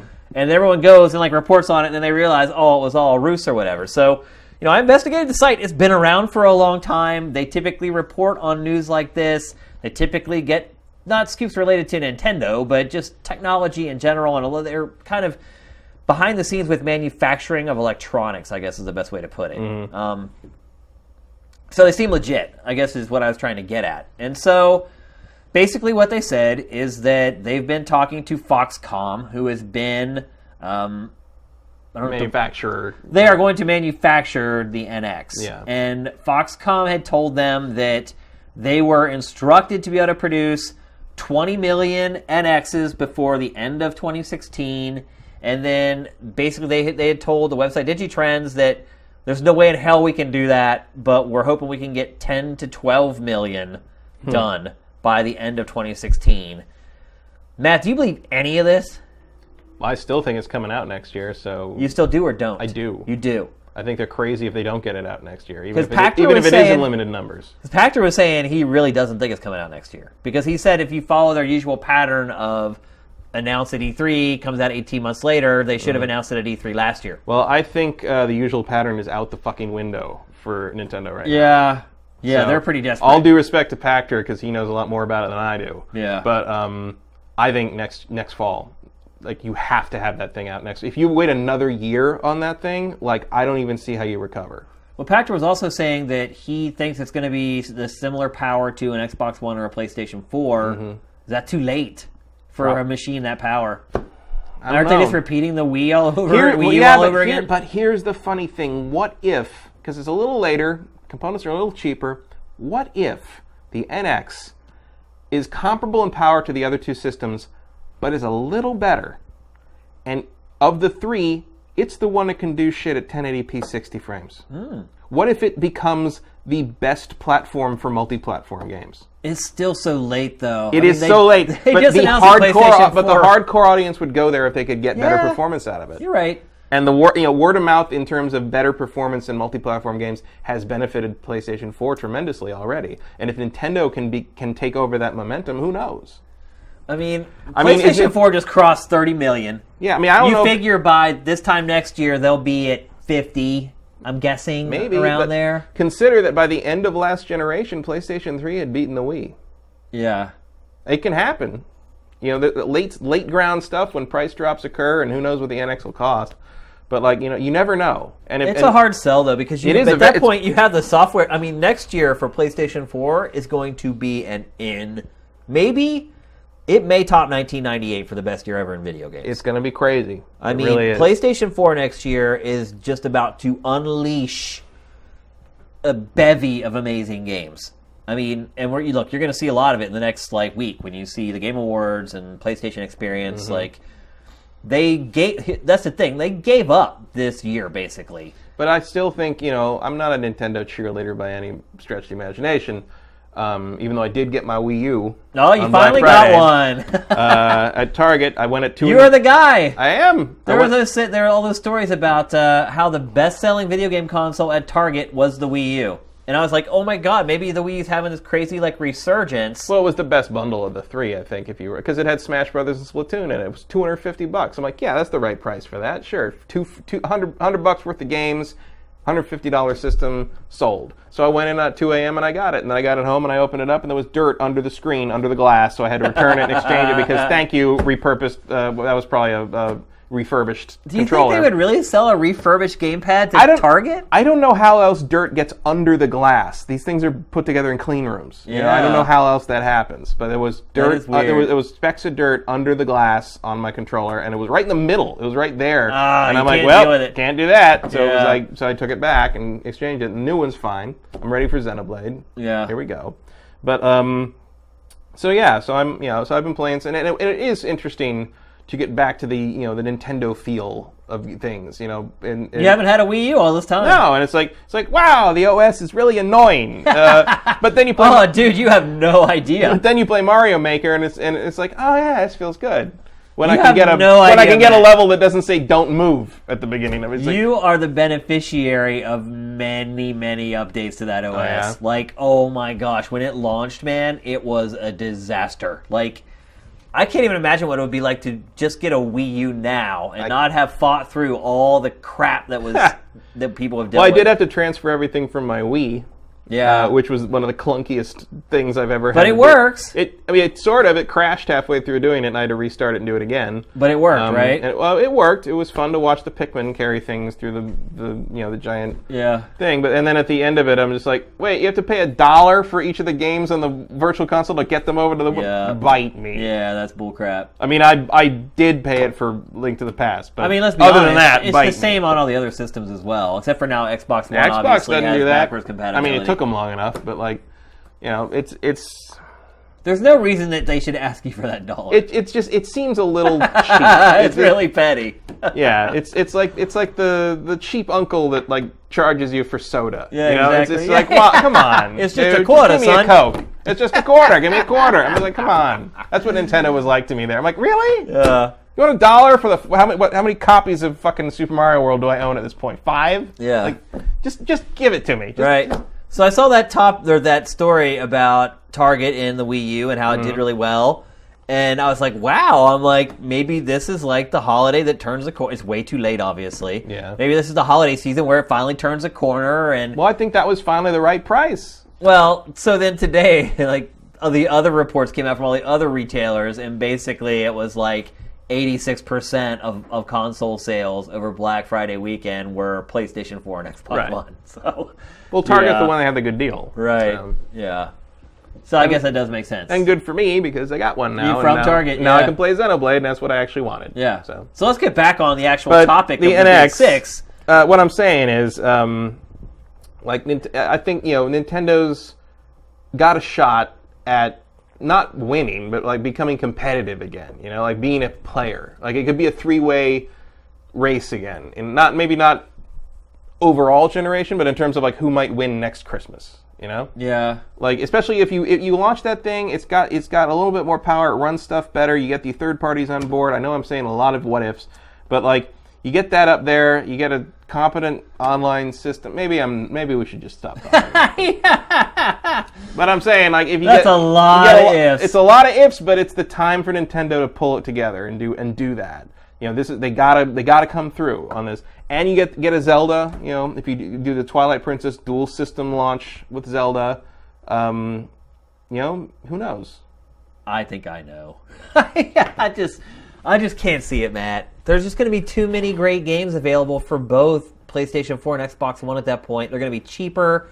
By then, they'll probably have dropped at least another fifty dollars. We'll see. And then you know, it all could become irrelevant because Pokemon Go might just explode in, in ways that make Nintendo not really care all that much about the console racing. I mean, I kind of hate to say it, and like I think Pachter was saying that you know its best chance was that if it's just like Xbox One and PlayStation 4. But I'm starting to think that maybe its best chances is like it's close to mobile as possible. I think it needs to have some kind of mobile tether feature in it for sure. It has it has to combine the console and the handheld and the mobile into one kind of functional box that sort of makes it a kind of your hub for the Nintendo experience, Yeah. um, or the, uh, the Nintendo difference, as Reggie would say. Yeah. yeah. That was their old tagline. Yeah, but uh, I you know I think it needs to be, and uh, also going back and playing like you know I played went back on the Wii U and I played uh, through the emulate you know the Wii emulate I played uh, you know Mario World and Link to the Past and ActRaiser and uh, Dracula's Curse and like a bunch of stuff I have because you know, I haven't had the Wii hooked up Right. a long time, so Yeah. I like started playing all these old games again.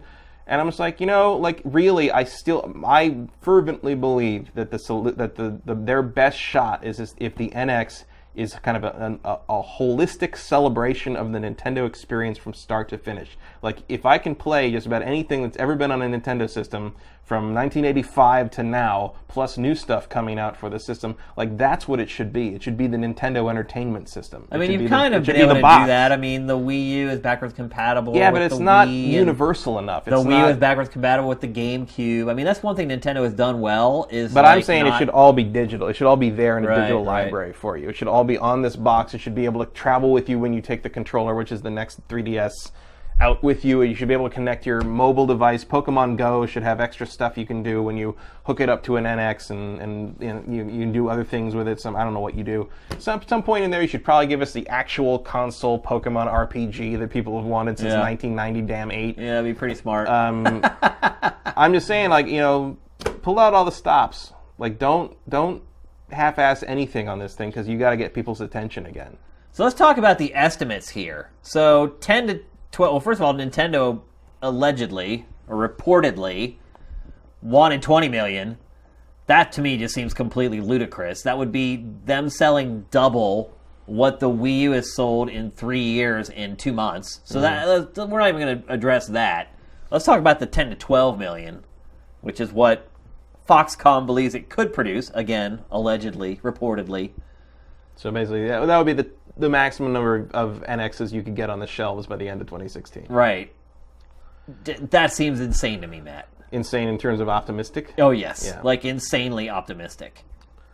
Better than shortage. Yeah, or is it? I don't know. I don't know. I mean, there's You got to be optimistic if you're going to launch a whole new console. I mean, you can't just go into it oh, assuming Oh, for this sure, is it's gonna blow fail, it too. yeah. I mean, they, I mean, I understand what they're after if this is actually true. like, But that's a big risk. Like, I don't think I remember reading any reports about the Wii U where they had like 10 million units available at launch. Because if they did, they never had to do another production run of the Wii U. Well, I, I heard think they, about that. I don't know. I, I heard that they did stop making the actual systems a while ago. so- I haven't seen any of that, but I would uh, say that that's probably completely true. Yeah, I don't. Like, I don't know if any more Wii U the controllers maybe, but I don't know if any more Wii U systems are actually going to be manufactured than already exist in the. I don't know why they would. Um, I mean, after this, That's another reason I got it when I did because it's like at some point these things are going to disappear. Right. I mean, if they had enough demand to get them through this holiday, they don't really need much more than that. I mean, they No, probably need another half million Wii U's for whenever Zelda comes out. Mm-hmm. So I'm guessing that's about how many systems they'll Yeah. move total because of that game. Especially if it's if also best on case the scenario, NX. actually. Well, especially if it's also on the NX. Right. You, you know. I don't yeah, know. I mean, look, sales of the GameCube didn't go Yeah. berserk when Twilight Princess came out. Although so- when that does come out for both systems, I highlight if you're a speculator, if you like to collect games, whatever, uh, buy a Wii U version and keep it sealed. Yeah. Because that's that's going to be much rarer than the NX version. it's just like the GameCube version of GameCube- oh, Twilight Princess. Twilight Princess on GameCube gets a bonus because you can use an actual controller with it, Right. And because it's flipped, you Yeah. know. And I expect that game will lose some of its value once the HD version comes out for the Wii U. Because think? well, because that's the GameCube version, so now you can play it e- more easily. Right. Um, but I do think because you know, like you say, I think the Wii U version of Zelda U will sell much less because people will have moved on to the new system. Uh, that will be a collector's item later on. And actually, going back to what we were saying earlier about is it better to have too much supply? Go back and remember the Wii. Remember how hard it was to get the Wii Oh, for the first like six months. Yeah. And so I would say that it actually maybe is better to have a bit of a shortage because you create this like hysteria around the product where parents there's videos on YouTube of parents fighting over the last one on the shelf and like all these re- anecdotal reports on social media about, oh, I'm going here to get it, and oh, I found him over here, come and get it. Like, Yeah, but you can't really manufacture that. I don't think. Like it's it, you know, that that they legitimately ran out of Wii's. Right, That's why right. it was. You know, it wasn't like oh we underproduced just because you know. I, I think the demand. You know, they sold out because the demand was already there. I think the de- you know people were fighting over them because the demand was already. But you there. know I don't, what, the I don't think you can artificially create that the demand. Wii didn't sell 10 million units in two months at No. launch.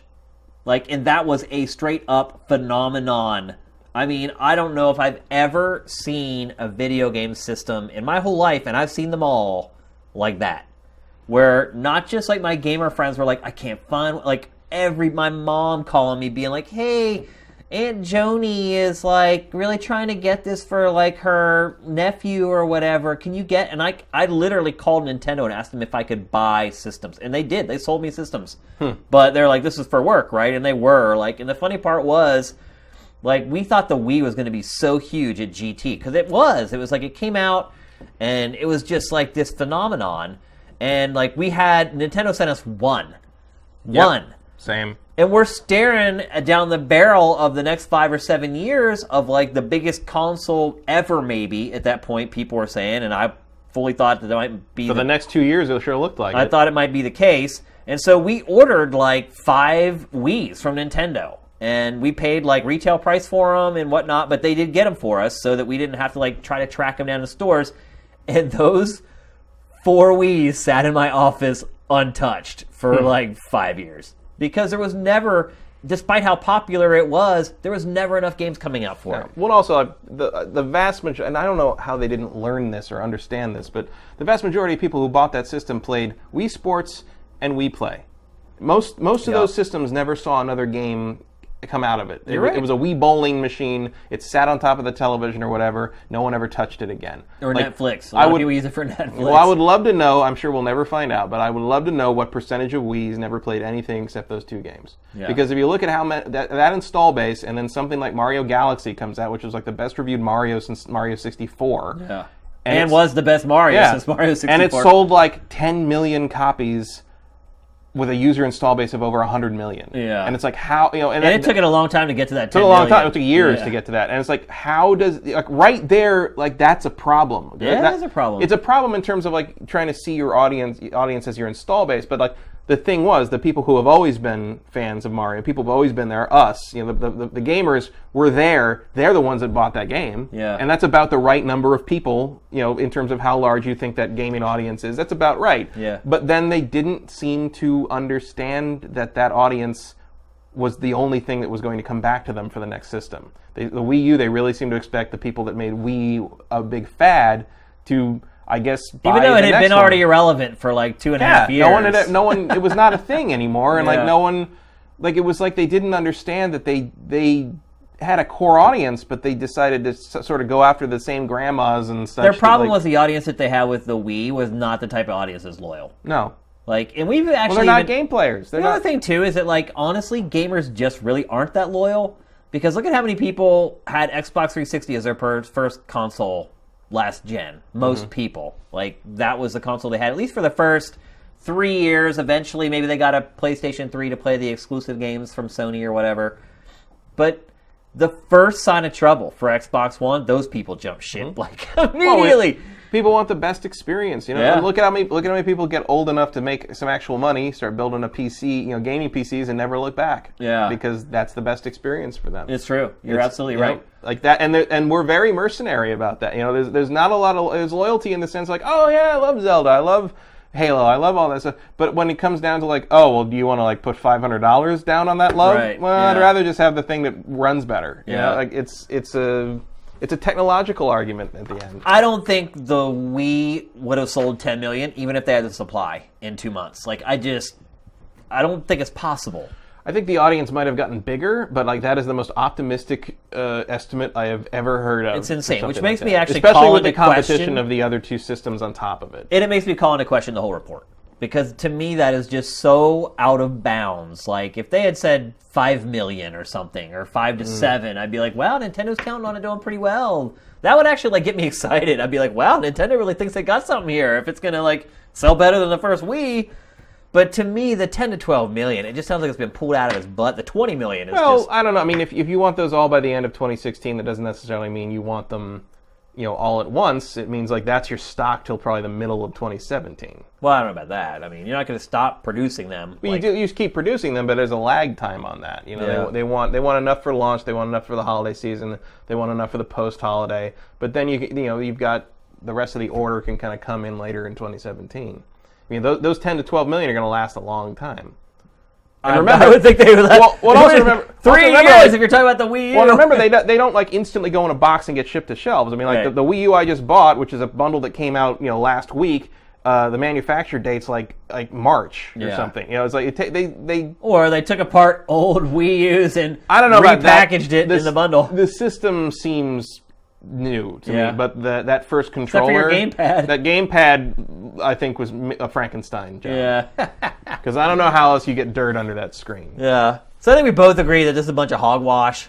Um, I wouldn't bet money. I mean, you it, still no. think it's coming out next year. I think it's coming out next year. I, don't know I would say that's don't- 50 50. I don't know if it's 10 to 12 million coming out next Yeah. year. But again, I'm, you know, that could be just like how the man, you know, maybe you want all your units, you know, the units that come out in launch November or whatever might have been made in July, and they have to keep producing 10 to 12 million by the end because those 10 to 12 million is going to carry over to like next June. Yeah. You know, so it could be just, you know, it sounds like a ridiculous number to us, but maybe they're only going to have about 5 million out by that holiday season. I would say this: I would love to see Nintendo's next console send it sell twelve to ten to twelve million in the first two months it's available. Like that Yeah. would just just good for the industry. Nintendo, a good, a healthy Nintendo, is good for everybody. Yeah. I don't want to see an industry with no Nintendo. Yeah, I don't either. So that would be great. I just don't think that that's the case. I still say 50-50 on whether it even comes out next year. Um, I think if you don't have a, I mean, I'm not going to necessarily disagree with the 50-50 idea, but I still think if you don't get that thing out next year, you're buried. You're pre, you're, you're pre-buried. you can't really get more buried than they are right now, though. it can always get worse. Yeah. that's, that's the That's thing true. we should have learned That's a by good now. point. That's a good point. A life lesson learned from Game Face on sifted.net right there, everybody. All right, let's move on to the last topic of the Big Six. Here's another game I've been playing. About 15 to 20 hours into this game, Xenoblade Chronicles X for the Wii U. Probably one of the system's last great hurrahs. Um, this game has been shown since the day the Wii U was announced, I believe. Took a while. It took a long while, and I got to tell you, now that I'm playing it, I totally see why. Uh, the game is just gigantic on pretty much every conceivable level. Um, it, I here's the thing about this game, Matt. There, I have a million things I want to say about this game, but I think what's what's most important is that I don't feel like this game was made for adults. Hmm. For a number of reasons. The first reason is the story. Story, it might, it might, it, for my personal taste, it like might as well not even be there. Like, Is it like standard JRPG? Like, yeah, I mean, it's, it's made for like 12 and 13 year old boys. And look, we don't have any of those on Sifted. Like, everybody's at least 18 on Sifted. You have to be, or you can't even register without a credit card. So, you know, for our audience and the people that are watching this show, like, I would just say right off the top, like, it's a J, it is a JRPG. I mean, you're right. That's a good way to put it. Is you know a lot did of you play the last one? I did. Yeah, I didn't finish it. I never got even. Yeah, but the to story it. on that I didn't think was the most like amazing thing. It was pretty bog standard. I would say it's better than this one, though. ouch. Yeah. The writing in this game is pretty poor. I the, the, even you know Treehouse is pretty good with its localizations. Although I think Eight for Play did the localization for this. Yeah, it was the people that did NieR, I think. Uh, which NieR was a good uh, localization, I thought, yeah. for the most part. And the, there's, it's not that the localization is bad. It's just that the whole setup and the story and the characters are just. It's a teenage fantasy. I mean, it's That's kind of what I expect from that genre, though. I mean, JRPGs sort of hone in on that sort of 16 year old chosen one thing, and the village burns down, and the bad guy shows up, and you got to go across the world, and you get your mech, and you got, you know, it's like, this, I mean, it's just what it is. You know, I'm, I'm more interested in the uh, in the mechanics, the gameplay, the, the the exploring the world, doing the things, you know, dressing dressing in the clothes and wearing the, the mech suits. Really. uh, Yeah. Well, point. so well, okay. Well, I don't want to go straight to talk about the mechs yet, but so here's the thing. I, I think I mentioned last week on the show when I had just started playing it that it was really complicated. The gameplay was complicated. The battle system was complicated. Like Mm-hmm. and the reviews all bear that out so far. I actually haven't read a ton of reviews. I've read most of them, and a lot of them say, you know, it's it varies. Like I think you know, some of them ding it for like, oh, it's got all these unexplained systems, and then some of the others are like, yeah, they're a little a little obscure in how the systems work, but the game's so long, you have plenty of time to figure out how it works. No, So that's totally my perspective. Yeah. So at first, when I started playing it, I was like, "This is a disaster," because there's like all these little things that are like popping up on the screen while you're playing. You're like, "Wait, what the hell is that? Like, what does that mean?" And like, at first, it was really frustrating, and I was like, "Oh man, they just threw me in the deep end. They didn't explain enough about all this stuff." But then you keep playing it, and you start to realize like the game is really grindy. Like you fight stuff a lot in this game. I mean, in the same stuff mm-hmm. over. It's like you know they've done a very good job marketing this game and showing the different creatures, but you fight a lot of the same creatures over and over again. And it's like you said, it's 100% right. Like it needs to be this deep and complicated to sustain the game for as long as it is. And I'm 15 or 20 hours in, Matt. I still have not got a mech. Think about that. That's a long I time mean- to not have a robot. I would say, I would say that that is probably the thing they marketed the most in this game is the mech, mm-hmm. and they're called skells. It's the thing that they show in every trailer. You're in the mech. Here's a big, here's a hangar full of mechs. Get in your mech. Go out in the sky and shoot in your mech. I still don't have a mech, Matt. Are there? Have you seen mechs? Have they been? yeah, I mean. I've seen them.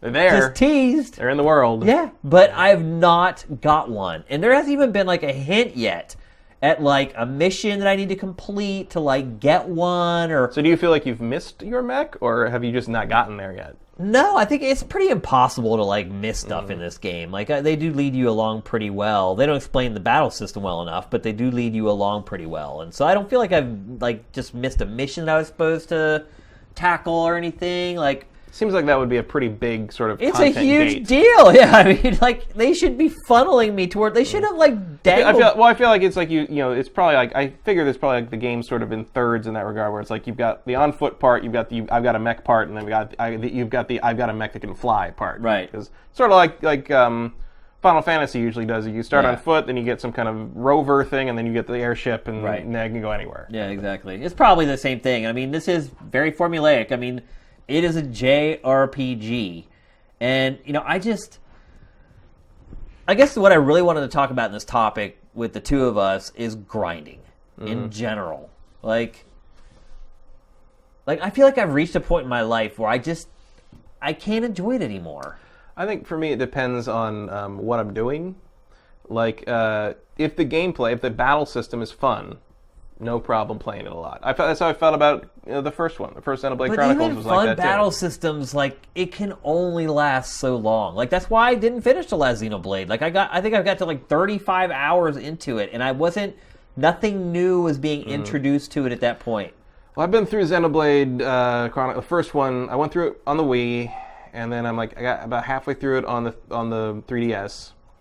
And Wow. while I was, and actually while I was uh, sitting around after the Wii U, I got the Wii U, and I was just waiting for Xenoblade Chronicles X. And so yesterday and the day before, I actually uh, loaded it up on Dolphin uh, and put in the Ultra The H- original one, the, the original, Yeah. the Ultra HD texture packs and all that stuff, and loaded it up, and now it's in like four, you know 1440p and like all. And I'm, so I started a new game of it, just running around like Oh, seeing all this stuff. And I, I love the game. I love the game. I love the battle system. I like the. I like that they have like British voice actors that are like Yeah. nobody I've ever heard before. Yeah, so it's yeah. not like Troy Baker and the same 15 people again, and all this. And you know, and yes, you hear the same thing over and over again. It's like oh, you know, it is Reyn time a little more often than it should be. Yeah. But um, I just love it. I love the, the, the, the aesthetic. I like the world. I mean, I know it's all different in this one. Yeah. So like, I'm hoping that like the battle system on the new one will suck me in the same way the old. Because It I, because I don't have a lot of patience for grind if it's not something I'm enjoying doing. Like. Uh, I stopped playing the, the Platinum uh, Transformers game real early when it became clear that one of the main elements of the game you have to perform is you have to grind the weapon upgrade stuff constantly. I mean, You just yeah. just endless digging through trash items to like grind it all into the weapons you want to use. And at a certain point, I'm just like, I don't. Can't, no, care. I'm, I'm not. I, I, I, I got this game because I thought it'd be like transforming and running people over and, and you know and like you know peeling out on people's faces with Optimus Prime. I didn't think I was going to be playing like a menu game. you know? Yeah, yeah. Like if I wanted to play I this, kind of caught off guard. if I wanted that, to play this, I'd play Football Manager. I mean, come Yeah. on. At least that has some kind of payoff. Yeah. So here's the thing: like th- you're gonna love this game, Matt. Is what I'll say. Based upon what you just told me, you're gonna love it because it is Xenoblade Chronicles 2. I mean, it it has a lot of the Uh, same. 10. There, So right? Yeah, exactly. There are tweaks. That's how big it is. Right. It's, right. it's the next nine installments. Yeah, All in one. I mean, there are tweaks to the combat, but it is still predominantly the same. The atmosphere is kind of the same. Um, it is grindy, just like the last one was. And and look, I know there's an audience of people out there who love these games and love JRPGs, but I mean, I feel like you've seen one, you've seen the developers and the publishers go away from it. Like Square Enix Mm-hmm. doesn't make games like this anymore. Like Final Fantasy isn't like this anymore for a reason. Yep. Japan, you know, Yeah, Actually, the first one reminded me of Final Fantasy 12 more than anything. else. Exactly. Final Fantasy twelve was crazy grindy, Yep. but it was the last crazy grindy Final Fantasy game. Like, I just I feel like time has passed this game by, Matt, and like Possibly. I'm playing it and I'm enjoying it. I don't expect this game to sell that well. I think max by the time it's all said and done, it gets to like 1.5 million. I think it's on the like wrong that. system to sell anymore. Because I mean, look, it is really the pinnacle of that genre of games. It is the most polished, well-produced, lengthy, beefy, meaty, whatever you want to call it, example of that genre.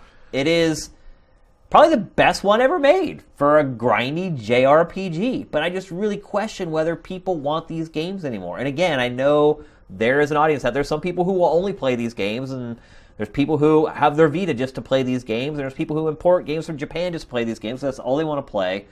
But when you're talking about the preponderance of people who buy and play video games, I just don't feel like this is one that's going to resonate with them. And so after a three year promotional cycle and build up for this game, like, I just really fear it's going to land with a thud. I pretty much agree with you. I just don't care because I want it. Right. Like, because I'm one of the people you're talking about there. Yeah, yeah. So, like, and I actually have drifted away from JRPGs in, in recent years where, like, they just stopped making the kind I liked. And I, the ones I liked the most were the ones that predate Final Fantasy VII, which to me ruined the genre for many, many years. They it used to, you know, JRPGs used to be structured like novels. They were very large, very sprawling. They had a very, you know, clear arc uh, throughout, and like they, they kind of covered a very similar kind of structure. And then Final Fantasy VII uh, had a structure that was much more like an anime series And also, here's the other thing. and, I- and I everything butt in. started everything started like following that and you had it took years and years for people to break away from that it, and you know Suikoden was like the only saving grace of the genre for me for that period Yeah. of time and like Skies of Arcadia games were like games where it was okay for the characters to have fun where it was like hey this is kind of an awesome adventure let's have a good time Skies of Arcadia captures that It better than yeah, anything else For sure. That's a good point, yeah. and I missed that for a long time. So like, you know, I got tired of sort of the we're going to make a JRPG, but it's actually just like you're going to play the same. You know, I got tired of stuff like Final Fantasy VIII or whatever, where it's like, you know, 40 hours into that game, you're doing the exact same thing you were 40 hours before. It's just the numbers are bigger, and you're waiting for the stupid story to finish. That See, I don't feel even, like that but with this game too, and like I felt like that way with the last Xenoblade Chronicles. Like for me, there was a breaking point. I talked to you about this off camera. I think it was yesterday. Actually, we were waiting for Tony to get here. That I played Tales of Symphonia for like mm-hmm. 64 hours, and then I looked back and I was like, "What the hell did I just do? I just did the same thing." over and over. I mean, once you get to like the 20 hour mark in that game, like it's all laid mm-hmm. bare. You have all the systems, all I never finished the Tales whole parties there. I love the Tales games, but I never finished that one. And I've I went on for another 40 hours. And I, you know, this goes back to our the topic we did on guilt. And how there's the other kind of guilt. Like there's the guilt that we talked about was like when you do stuff in games that makes you feel guilty. But there's the other kind of guilt where you feel guilty for playing a video game. And I hardly ever get that, man, because I always look at it like, well, I could be watching TV or I could be watching a movie like other people do. But JRPGs, it, it's the one genre where I actually do sometimes feel guilty for spending so much time on them because they move so slow. The story, again, like I feel like the story's made for me when I was 12, and like mm-hmm. I feel guilt playing this game, and like I, I think it's just for me when I get to that point, I just stop and like I can't though. I'm like evaluating the game, and Right. so you know, it's it's the other part of it too. Is you know, I'm working on Sifted, and so I literally account for like every minute or every hour of my time. Like, and it's mapped out when I get up. I got to do this for three hours. I got two hours to do this. I got another call to do with Brent about that. Like, and so you know, once the wife goes to sleep at night, I'm like, okay, I got three hours to play this game, so I can get five hours of sleep to get up and do it all over again. So when I'm sitting there and I've played for three hours and I'm doing the same shit three hours later that I was doing when I started that, like, it's tough. It's What? hard for me to rationalize doing it. Well, I think it depends kind of what appeals you, what kind of you know what hooks you, what's you know, and I think there's certainly there. And I do have that gene because Well, let's, well, let's be honest. Like either you have like that grinder gene, Right. or you don't. Well, it's like- some people will put I- up with it for an hour. Well, and some some things, you know, some games, some JRPGs will hook me with their their battle system. Xen- Xenoblade did. I felt like there was enough, um, there was enough like variety in how you had to approach certain enemies. I couldn't just autopilot. That's that's what what pulls me out of those things is when it hits the point where I'm either so powerful or the, the enemies are so blah that like you can just like hit X over and Look, over. this, and this I will say this has been balanced so far. Right. Like I have not But- got to the place where I'm just one hitting like enemies or anything. But like, you know, like to some people, like that kind of battle system idea is like what really gets them interested and keeps their attention. Uh, whereas like for me, like once I hit like the tenth hour of like Call of Duty, like I'm just shooting the guys in the head. Yeah. Like you know, it's it's you know what you what you end up considering like the grind that isn't worth your time is a very personal. I guess you're think. right. Yeah, you're absolutely Um, right. and so there's some people that this game is going to be the, a godsend, and some people that are just be like, I, I've just, I've done it. I know. I, it's like I, I, I feel like I, you know, it's very easy to play this genre and feel like you at some point master the gameplay that, that that the game is offering up, and some of them are better than others. About I think Xenoblade is one of the better ones. I think there's games like.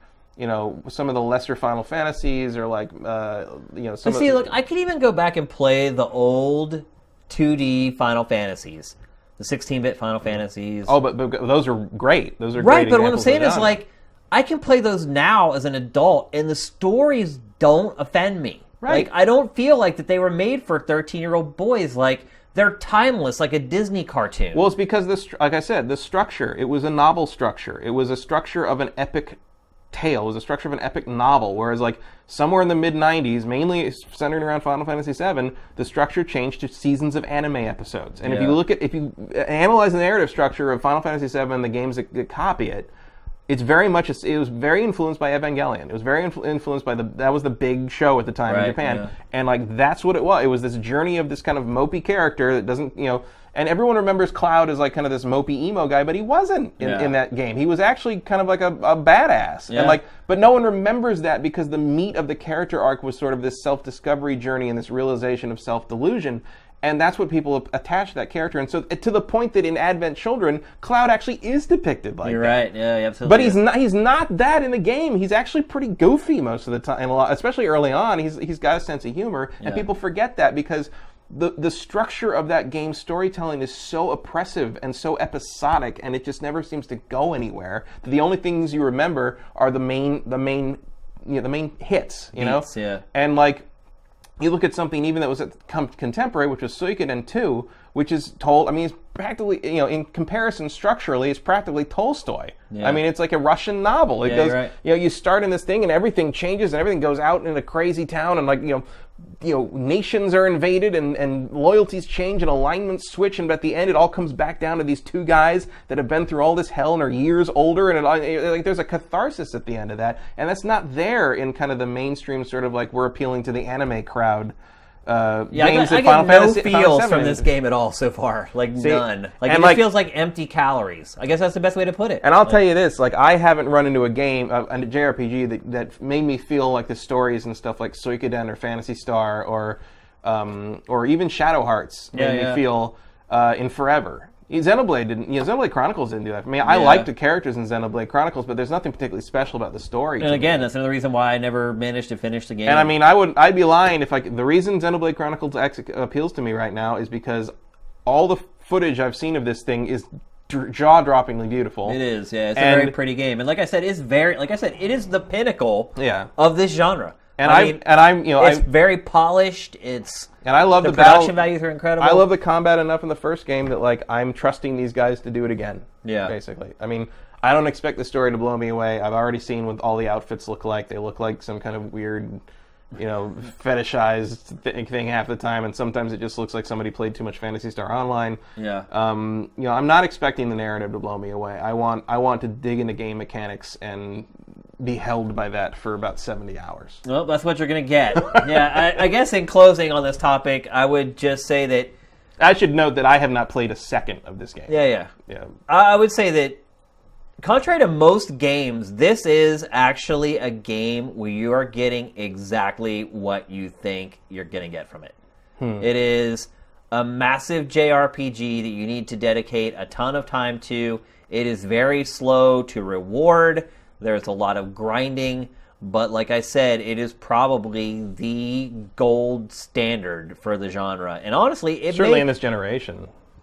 yeah, I mean, if you're talking about like modern technology and Mm. stuff like that, like, are you going to find another grindy JRPG with these production values? I and can't think of one. That's what I'm saying. I can't even think of one in development. Like it, uh, that's what I'm saying. Like it may end up being like the final gold star standard because a lot of the JRPGs that are being produced now are being produced by small teams with Mm. small budgets and like and I don't even know what to call Final Fantasy 15. I don't either. It looks like some kind of Kingdom Hearts. I mean, it's really nothing like No. this. So, you know, I, I hate to ever say like you're getting exactly what you think, but this is a really a case where you're getting exactly what you think you're getting with Xenoblade Chronicles X. So, and I know the game comes out in a couple days, and some of you may be teetering on the edge, wondering whether you should go plunk down the money Mm. for it. If you love games like this, if you love JRPGs, go buy it. Yeah, well, I mean, I I did actually go through all the reviews that were curated on Sifted and other places, and like the the constant thread is if you have even a little bit of interest in JRPGs, you have to play this game. Yeah, I don't know if I would go that far, but Um, well, some I mean, it varies, but like you know, there I mean, to the point that there are some reviews saying like, "Hey, go buy a system for it," wow. and um, I don't know.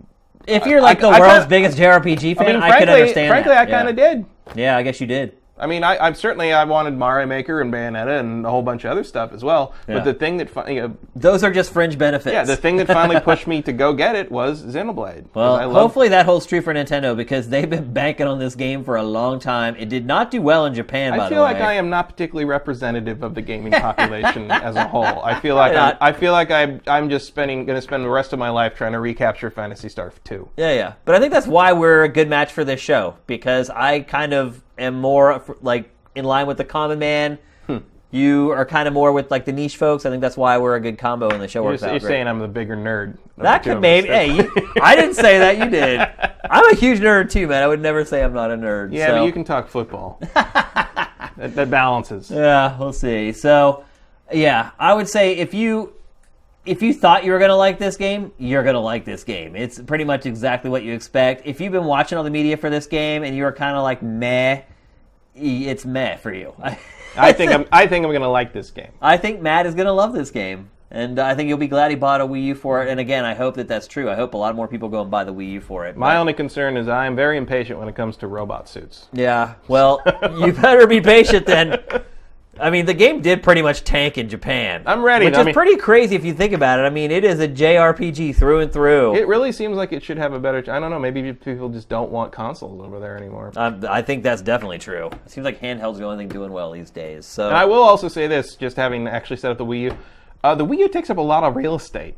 What do you like, mean? bo- both in the sense like you've got the console, you've got the bar, you've got the. Oh, you mean its footprint. Yeah, yeah, just in terms of how much space it takes up in the living room, like it's a lot. And, Yeah. I'm, and in a space uh, conscious place like Japan, where you don't have that much room. Stack room, your gamepad on top of the system. That's what I do. I can't reach it. You just go and grab it, slide it off. That's what I do. I'm much lazier than that. I don't, I don't, I don't, there we go. You must sit really close to your TV then. Oh no, I, I have a chaise lounge where all the controllers sit. Ah. Being able to turn consoles on with the controller is like one of the greatest things that's happened in the last ten years for me. All right, so we're about to move to our trailer of the week. Right now is a good time for you guys to get in questions for Matt and I to answer at the end of the show. Um, by the time this trailer is finished running, we should be able to have a couple queued up and ready to answer them for you. But keep them coming.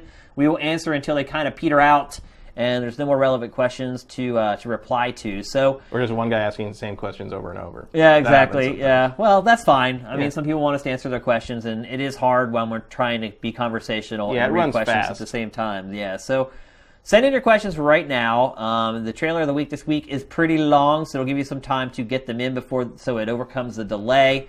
And our trailer of the week this week is for a very Japanese game, and with Mm-hmm. the Japanese theme, this show has kind of had a little bit of a Japanese flair to it. Um, and it is for Attack on Titan. Matt, have you yet seen the Attack on Titan film that came out? Oh no, no, no, no. You haven't. Like No. I saw the trailers for that. I thought the trailers looked awesome. I've seen the uh, I've seen the show and Yeah. read some of the manga. Uh, my girlfriend is much more into it than I am actually, Yeah. Uh, and she refused to see the movies Really? because she thought they looked terrible. They did air here in, or they did. They were in theaters here. Um, They in, ran in like, L.A. limited engagements, Yeah. yeah. Um, but like they, it's a it's a different setting. The characters are all different, and like Well, apparently was- the movie was awful, like Uh, that's what I terrible, awful. that's what I hear. Yeah, but so Koei Tecmo is making a game based on it, and it actually looks a little bit like a cross between Monster Hunter and Shadow of the Colossus. Uh, they put out a new trailer this week, just kind of an overview trailer. Uh, I was really impressed with it. Hopefully, you guys will be too. This is the latest trailer for Attack on Titan.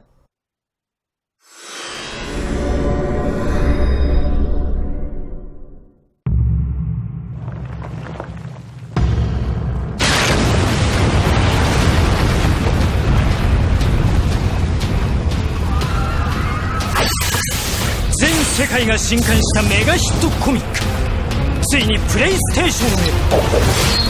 ンへ 立体機動を駆使し巨人に立ち向かえ。新感覚タクティカルハンティングアクション。ついてこい。僕も行くよ。一瞬の決断が仲間の生死人類の希望と絶望を左右する海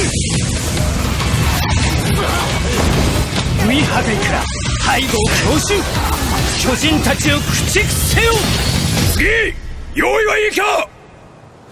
餌のまま死にたくなければ必死に食らいついてこい。絶対にやり遂げてやる。刃の干渉とガスの補充は戦闘に必須である過酷な戦況それぞれの思惑が重なり合い生まれる物語。今期の調査兵団志願者はいっぱいいるんだからね。心臓を捧げよガキどもぼさっとすんな巨人どもをただ眺めるのがお前らの仕事か。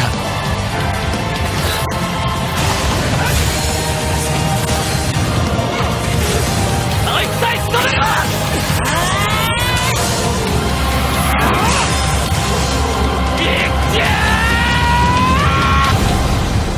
進撃の巨人。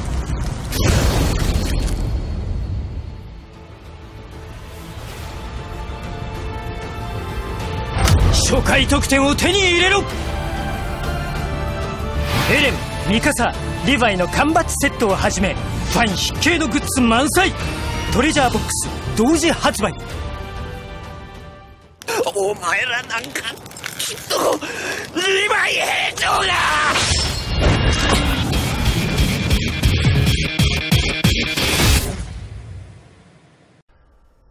Oh, so the game looks a lot better than the movie. Yes, that's that's based on the anime. It's, it's a much. They, they picked the right side on that one. I think they picked the right developer for it too. yeah, Force. it actually reminds. I can't remember the name of the game, but they, they did a they did a recent uh, game. A couple of them like began with a T, like Takeo or something like that. It was, it was a very flying around doing. I feel like they're probably basing some of that on the same tech. the same tech or the same engine or something. Interesting. Got any questions for us yet? Uh, let's see. Uh, Netflix asks Shane, "I'm headed to the Game Awards tomorrow. If I see you, can I get a picture?" Of course you can. Oh yeah, man. uh, for sure. Um, you see me, just come up, holler. I'll buy you a drink. I promise. It would be awesome if I run into any of you sifters at the show tomorrow. If any of you guys are going and you see me, feel free to come up and uh, say hello. Let's have a beer together. clang a couple drinks. Um, should be a good night. Um, yeah, if anybody sees me at the show or anywhere, anytime, never hesitate to come up and say hello. Like I'm totally cool with it. My wife is totally cool with it. She doesn't care. She's flattered by it sometimes. So, uh, yeah, if you ever see me anywhere, feel free to come up to me and say hello, and I'll I'll do whatever you want as long as it's illegal. Uh, Cheater Hater asks, with the oversaturation of open world games this year, what would have happened if Zelda Wii U had come out this year? Nothing. Like as far as like being detrimental to Zelda, Like Lost in the Shuffle, I guess. I don't think so. I mean, it's Zelda. Yeah. Zelda will never ever be lost in the shuffle. And even though it's an open world game, it would never be clumped in with all the other open world games. it would always be its own beast. Oh yeah, and I'm sure that they're not gonna. It's not gonna be like Grand Theft Zelda. Like I don't think you're gonna be like, like horse jacking people and like stealing their horse or anything. Uh, I think it's gonna have its own flair and it's gonna be kind of their own take and their own spin on open world games. So I honestly don't think it would have affected the sales of Zelda at all. I think. You know, people who are going to buy Zelda are going to buy Zelda, and a lot of people would probably buy Zelda over a game. Yeah, I, like I Just think Zelda's 3. pretty crowd proof. Yeah, yeah, I'd agree as well. Uh, let's Um, see. Wilson108 asks, do you think sites like Twitch will have an impact on how games are advertised and consumed in the future? Oh yeah, I mean it already is. Yeah, Ask the Five Nights at Freddy's guy about yeah, that. exactly. I mean, I don't know if you guys saw or not, but to kind of go back to the Game Awards, uh, they're doing a really crazy thing with the Game Awards. So it's streaming on Xbox Live, and before they announce the winner of each award, you can vote on which game you think is going to win the award. And then if you do, you like earn points or whatever. But also in that same interface, as they like introduce games or certain games are nominated for things, you're going to be able to click on a link on Xbox Live and go get like a, a flash discount on that game like right then. Hmm. So you're starting to see how live streaming is starting to get tied into the whole marketing thing and how money's starting to be generated from it. That's a really smart idea, by the way, if that Yeah. was something that Geoff came up with. Um, but look, streaming is huge. They're still trying to figure out ways to make money off of it because the problem is like with streaming, you don't have TV commercials. I mean, sure, when you first log on to a lot of streams, like you watch that video ad or whatever, but then you really don't ever watch one again. And with television, you know, unless you DVR something, you're forced to watch that commercial every 10 to 11 minutes or however long your blocks are. And they got to find a way to monetize live streaming the same way that they've monetized television. Because let's be honest, like, eventually television is going to go away. And all we're going to have is like live streaming and live entertainment online. And so they're still in the early stages of trying to figure out how that's all going to work, how they're going to make money, how they're going to be profitable. Um, and I think Geoff, it takes people like Geoff to figure it out, someone who has a lot at stake. It's like me trying to figure out the subscription model for video game websites. Like when you have skin in the game, you bust your ass trying to figure out how to make it work. That's why we have the referral program on Sifted. That's why we have Gifted. Because when your ass is on the line, when you're doing something like, you know, necessity is the mother of all invention, they say. Mm-hmm. And I'm sure Keighley was like, I need to generate more money because you don't make money off of YouTube unless you're serving like billions of videos. Like, I think I've said it before. You have to serve a million videos on YouTube to get paid a thousand dollars from YouTube. So Geoff looking at it, I think what was the numbers that he tossed around last year? Like 15 million people watched or something. That seems high.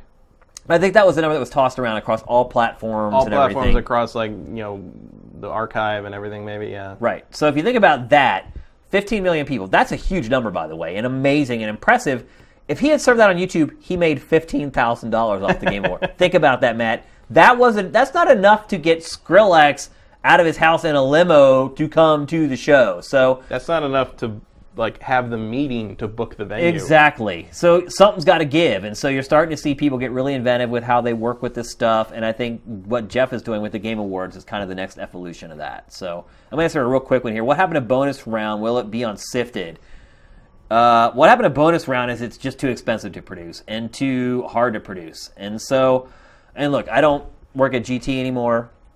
And so I can't specifically vouch for them, but I do know what the model was like when I worked at GT with bonus round, and it was a pain in the ass because you have to corral several people who work in an insane industry where they're already flying all over the place all the time, going to events, or if they're developers, like they can't get away from the development studio. It was very hard to book people for the show.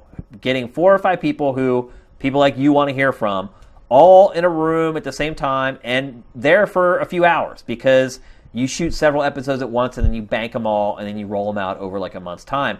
And so, you know, you have if you want that show to work, you have to roll out the red carpet. You have to pay for everyone's flights to come in. You have to pay for a nice hotel for them to stay in. And again, just breaking it down to economics, you know, even in its heyday, back when GT was a beast, back in like 2010, 2011, bonus round was still only doing like three or 400,000 views per episode. And so you do four of those per shoot, that's a million views. With your CPM, you're making about a thousand dollars off a month worth of bonus round. Like, you don't people don't get it, man. It's like you know we put up uh, Pachter Factor on YouTube now, and people are like, "Pay for this? What? Like it's on YouTube? It's paid for?" It's like, dude, like the first episode of Pachter Factor it had just been launched. It did like eight thousand views or something like that. It's like we made like twenty five cents. Like. Hmm.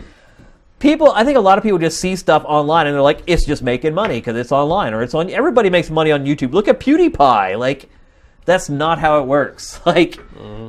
it's really expensive to produce content and you're not even talking you're just talking about flying these people in and putting them up in hotels you're not talking about like all the camera people that you have there or the editor that you have cutting all the episodes or the sound guy that's there like people just don't get it because they're used to watching these people with a $50 webcam sit in front of their computer and blather on for an hour and that's you know to some people that's content to some people it's not and to me it's not and so uh, quality productions cost a lot of money. That's the bottom line, and that's why bonus round doesn't exist anymore. GT, you know, I'm not there, so I can't specifically speak for them, but I'm sure they looked at it and they were like, "Well, let's see.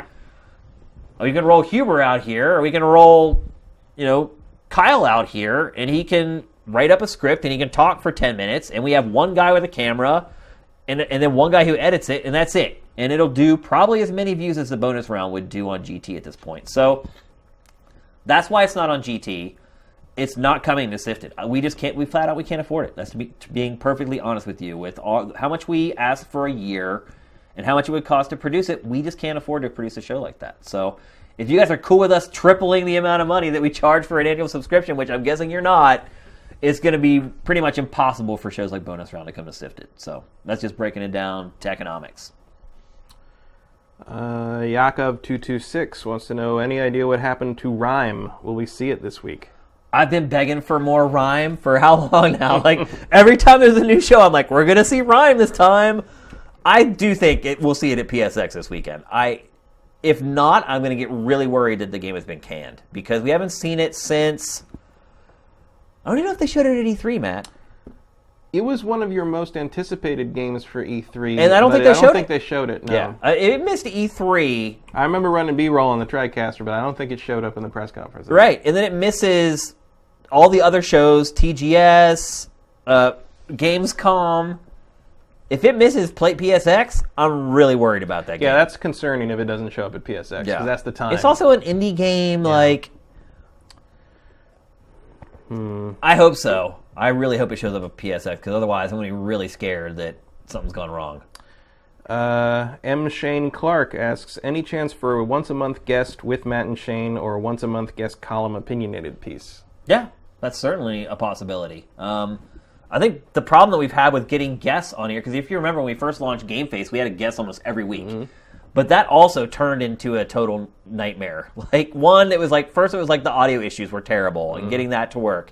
Then it was getting people to like actually set up a decent shot. You talk to them beforehand, you're like, you know, like don't have your wife like walking around and then you go live and there's the wife walking around or there's the dog jumping up on their lap or it's just really hard to do it via Skype and still have good quality production values. The other part of it too is just wrangling people and getting people on the shows. Like we have a lot of friends in the industry, but they're not going to come on the show every week. And so you saw at the beginning, like you know, Adam Sessler, who's a good friend of ours, came on, and and a bunch of other people come on and like do segments. But once they kind of do that first favor, it's really hard to get people to come back and do it again. So I'm certainly open to having more guests and even bringing people in via Skype. It's just really hard. One thing I would say is that early next year, when things calm down and people aren't so I won't say stingy, but aren't so cognizant of their how they're spending their time, the probability of people coming on and being guests with us is a lot higher. So. Mm-hmm. Right now, it's impossible. Everyone's Yeah. grinding through Q4 every minute that they have. They're spending playing games, trying to get reviews up on their publications. So, Uh, Ian Esquire asks, question, will there be a sifted Game of the Year awards or perhaps big vote from the community to see where we all stand on the big games? I'd be curious to see what my fellow sifters liked. Well, one thing we forgot to do is we were in the Game Awards segment. We are going to pick what we thought was going to win Game of the Year from the Game Awards. Mm-hmm. And so the nominees are Fallout 4, Witcher 3, Bloodborne, Metal Gear Solid 5, The Phantom Pain, and Super Mario Maker. Now, keep in mind, this is not what we think is Game of the Year. This Right. is what Matt and I think a collection of 30, 30 some game journalists are going to choose. And just to be fair, I used to be on this editorial committee. I was on this committee for seven years straight. I, I have a bit of an advantage. I know how they think. There was the one year that they gave it to The Walking Dead as Game of the Year, mm-hmm. which I, I honestly was am still shocked about. So again, this isn't our picks for Game of the Year. This is us guessing what we think all these journalists are going to pick. Matt, you go first. What do you think? I think they're going to give it to Super Mario Maker. Really? I'm surprised to hear that. What any any rationale or reasoning? Uh, given, I mean, it could be different this year, but last year Nintendo won a lot of stuff that confused me, and I think that's going to continue. Yeah, I think uh, Fallout 4 is going to win. I think it's just been it's just one of those franchises that all the journalists love. I think if you look at uh, everything leading up to its release, like everyone was just gushing over it before they ever touched it. Um, just looking at the response to its first trailers and how the journalists responded to that. Um, reading the editorials of people and, and watching podcasts of a lot of journalists trying to defend it once it came out, and people were like, "Oh, it's buggy," and or "Oh, the graphics aren't good." I just feel like I've seen this like defense force kind of pop up a little bit in the press for the game, and I think it's gonna win Game of the Year at the Game Awards. Possible, but I'm I'm still. That would be my other pick, but I don't Yeah. know. My gut tells me that Mario Maker's gonna gonna be the, gonna be it. It could. We'll see. Um, and to, to your other question about are we doing Game of the Year awards? Maybe you joined the stream late, but we are doing a Game of the Year awards episode of Game Face that is going to be live next Thursday. So again, we're doing the next episode of Game Face next Tuesday, and then two days later we're doing our Game of the Year episode, and then that will be it for Game Face for 2015. So we will be doing our own awards. Uh, we'll definitely give out a Game of the Year award. Uh, we'll also have some fun awards to uh, give out as well. So, but yeah, stay tuned for that. Find anything else? Um, Oh, there's a ton. there's a bunch of stuff. You pick one. Oh, one thing I do want to say before we go is guess what I saw today? You'll never guess. So I'll just answer my own question. Today I finally saw the MP3 download for Game Face. It is coming. Wow. finally, after all this time, I, I was going back and forth with Brent about it today. We worked on it for a couple hours today. Uh, before I left, I texted him and asked him if he thought it was going to be ready for this show, which is tomorrow, and he just replied, and here it is. Yep, I'll have it in our secret test servers for you to look at in the morning. So, this episode, you should be able to download the MP3, and and I already know how it works. So just go look down there at the player, and there's a, an option for downloading the MP3, and it will be there forever going forward. And it's, you won't be able to do this with for just Game Face. It will actually be for any video that we produce. So there'll be a, a an MP3 version of Pachter Factor. If we end up doing any more video game evals, they'll be there for that. Um, any video that we create will have an MP3 From version. here on out, or we be able to go back and do previous ones? We actually are retrofitting the old episodes as well. So you'll be able to go back, and I don't know if people want to watch a two month old episode of Game Face, but if they do, you'll be able to go back and uh, get the MP3 for that. So How's that for service? yeah, yeah. So finally, New subscribers are going to want to go back and see everything. that, that could be, and they they do. Like we look at the stats, and you can see when new people sign up, you'll see like the old episodes like getting some love from the people who weren't along for the ride the whole time. But yes, finally, the MP3 version of Game Face is here, and it will be here for this episode. So if you're watching this live on the site right now, it's too late. We're already at the end of the episode, but. For next week, and then our Game of the Year episode, you guys will be able to download the MP3 version. Finally. Glad Brent sent me that text just in the nick of time. Uh, we got anything else, or is that it? Mm, See a lot of people arguing about what their game of the year is. Yeah, a lot of game. This, we, our our pick for Bloodborne, that is- MGS. I see a lot of MGS Five. Life is Strange. There's an interesting pick. Wouldn't you know? I don't know. Wouldn't have surprised me if that had gotten nominated, but it didn't. Yeah. All right, so I think that's it. All right, sifters. Another great episode of Game Face. As always, we want to thank all the people who are along for the live stream and some of you in Europe who stayed up late to be with us. And again, thank you for uh, sticking it out for an extra day after the problems we had with uh, the live stream yesterday. So, like I said, two more episodes to go of Game Face before 2015 is over. We'll be here to do it, and we'll see you next week. Game Face is up and out.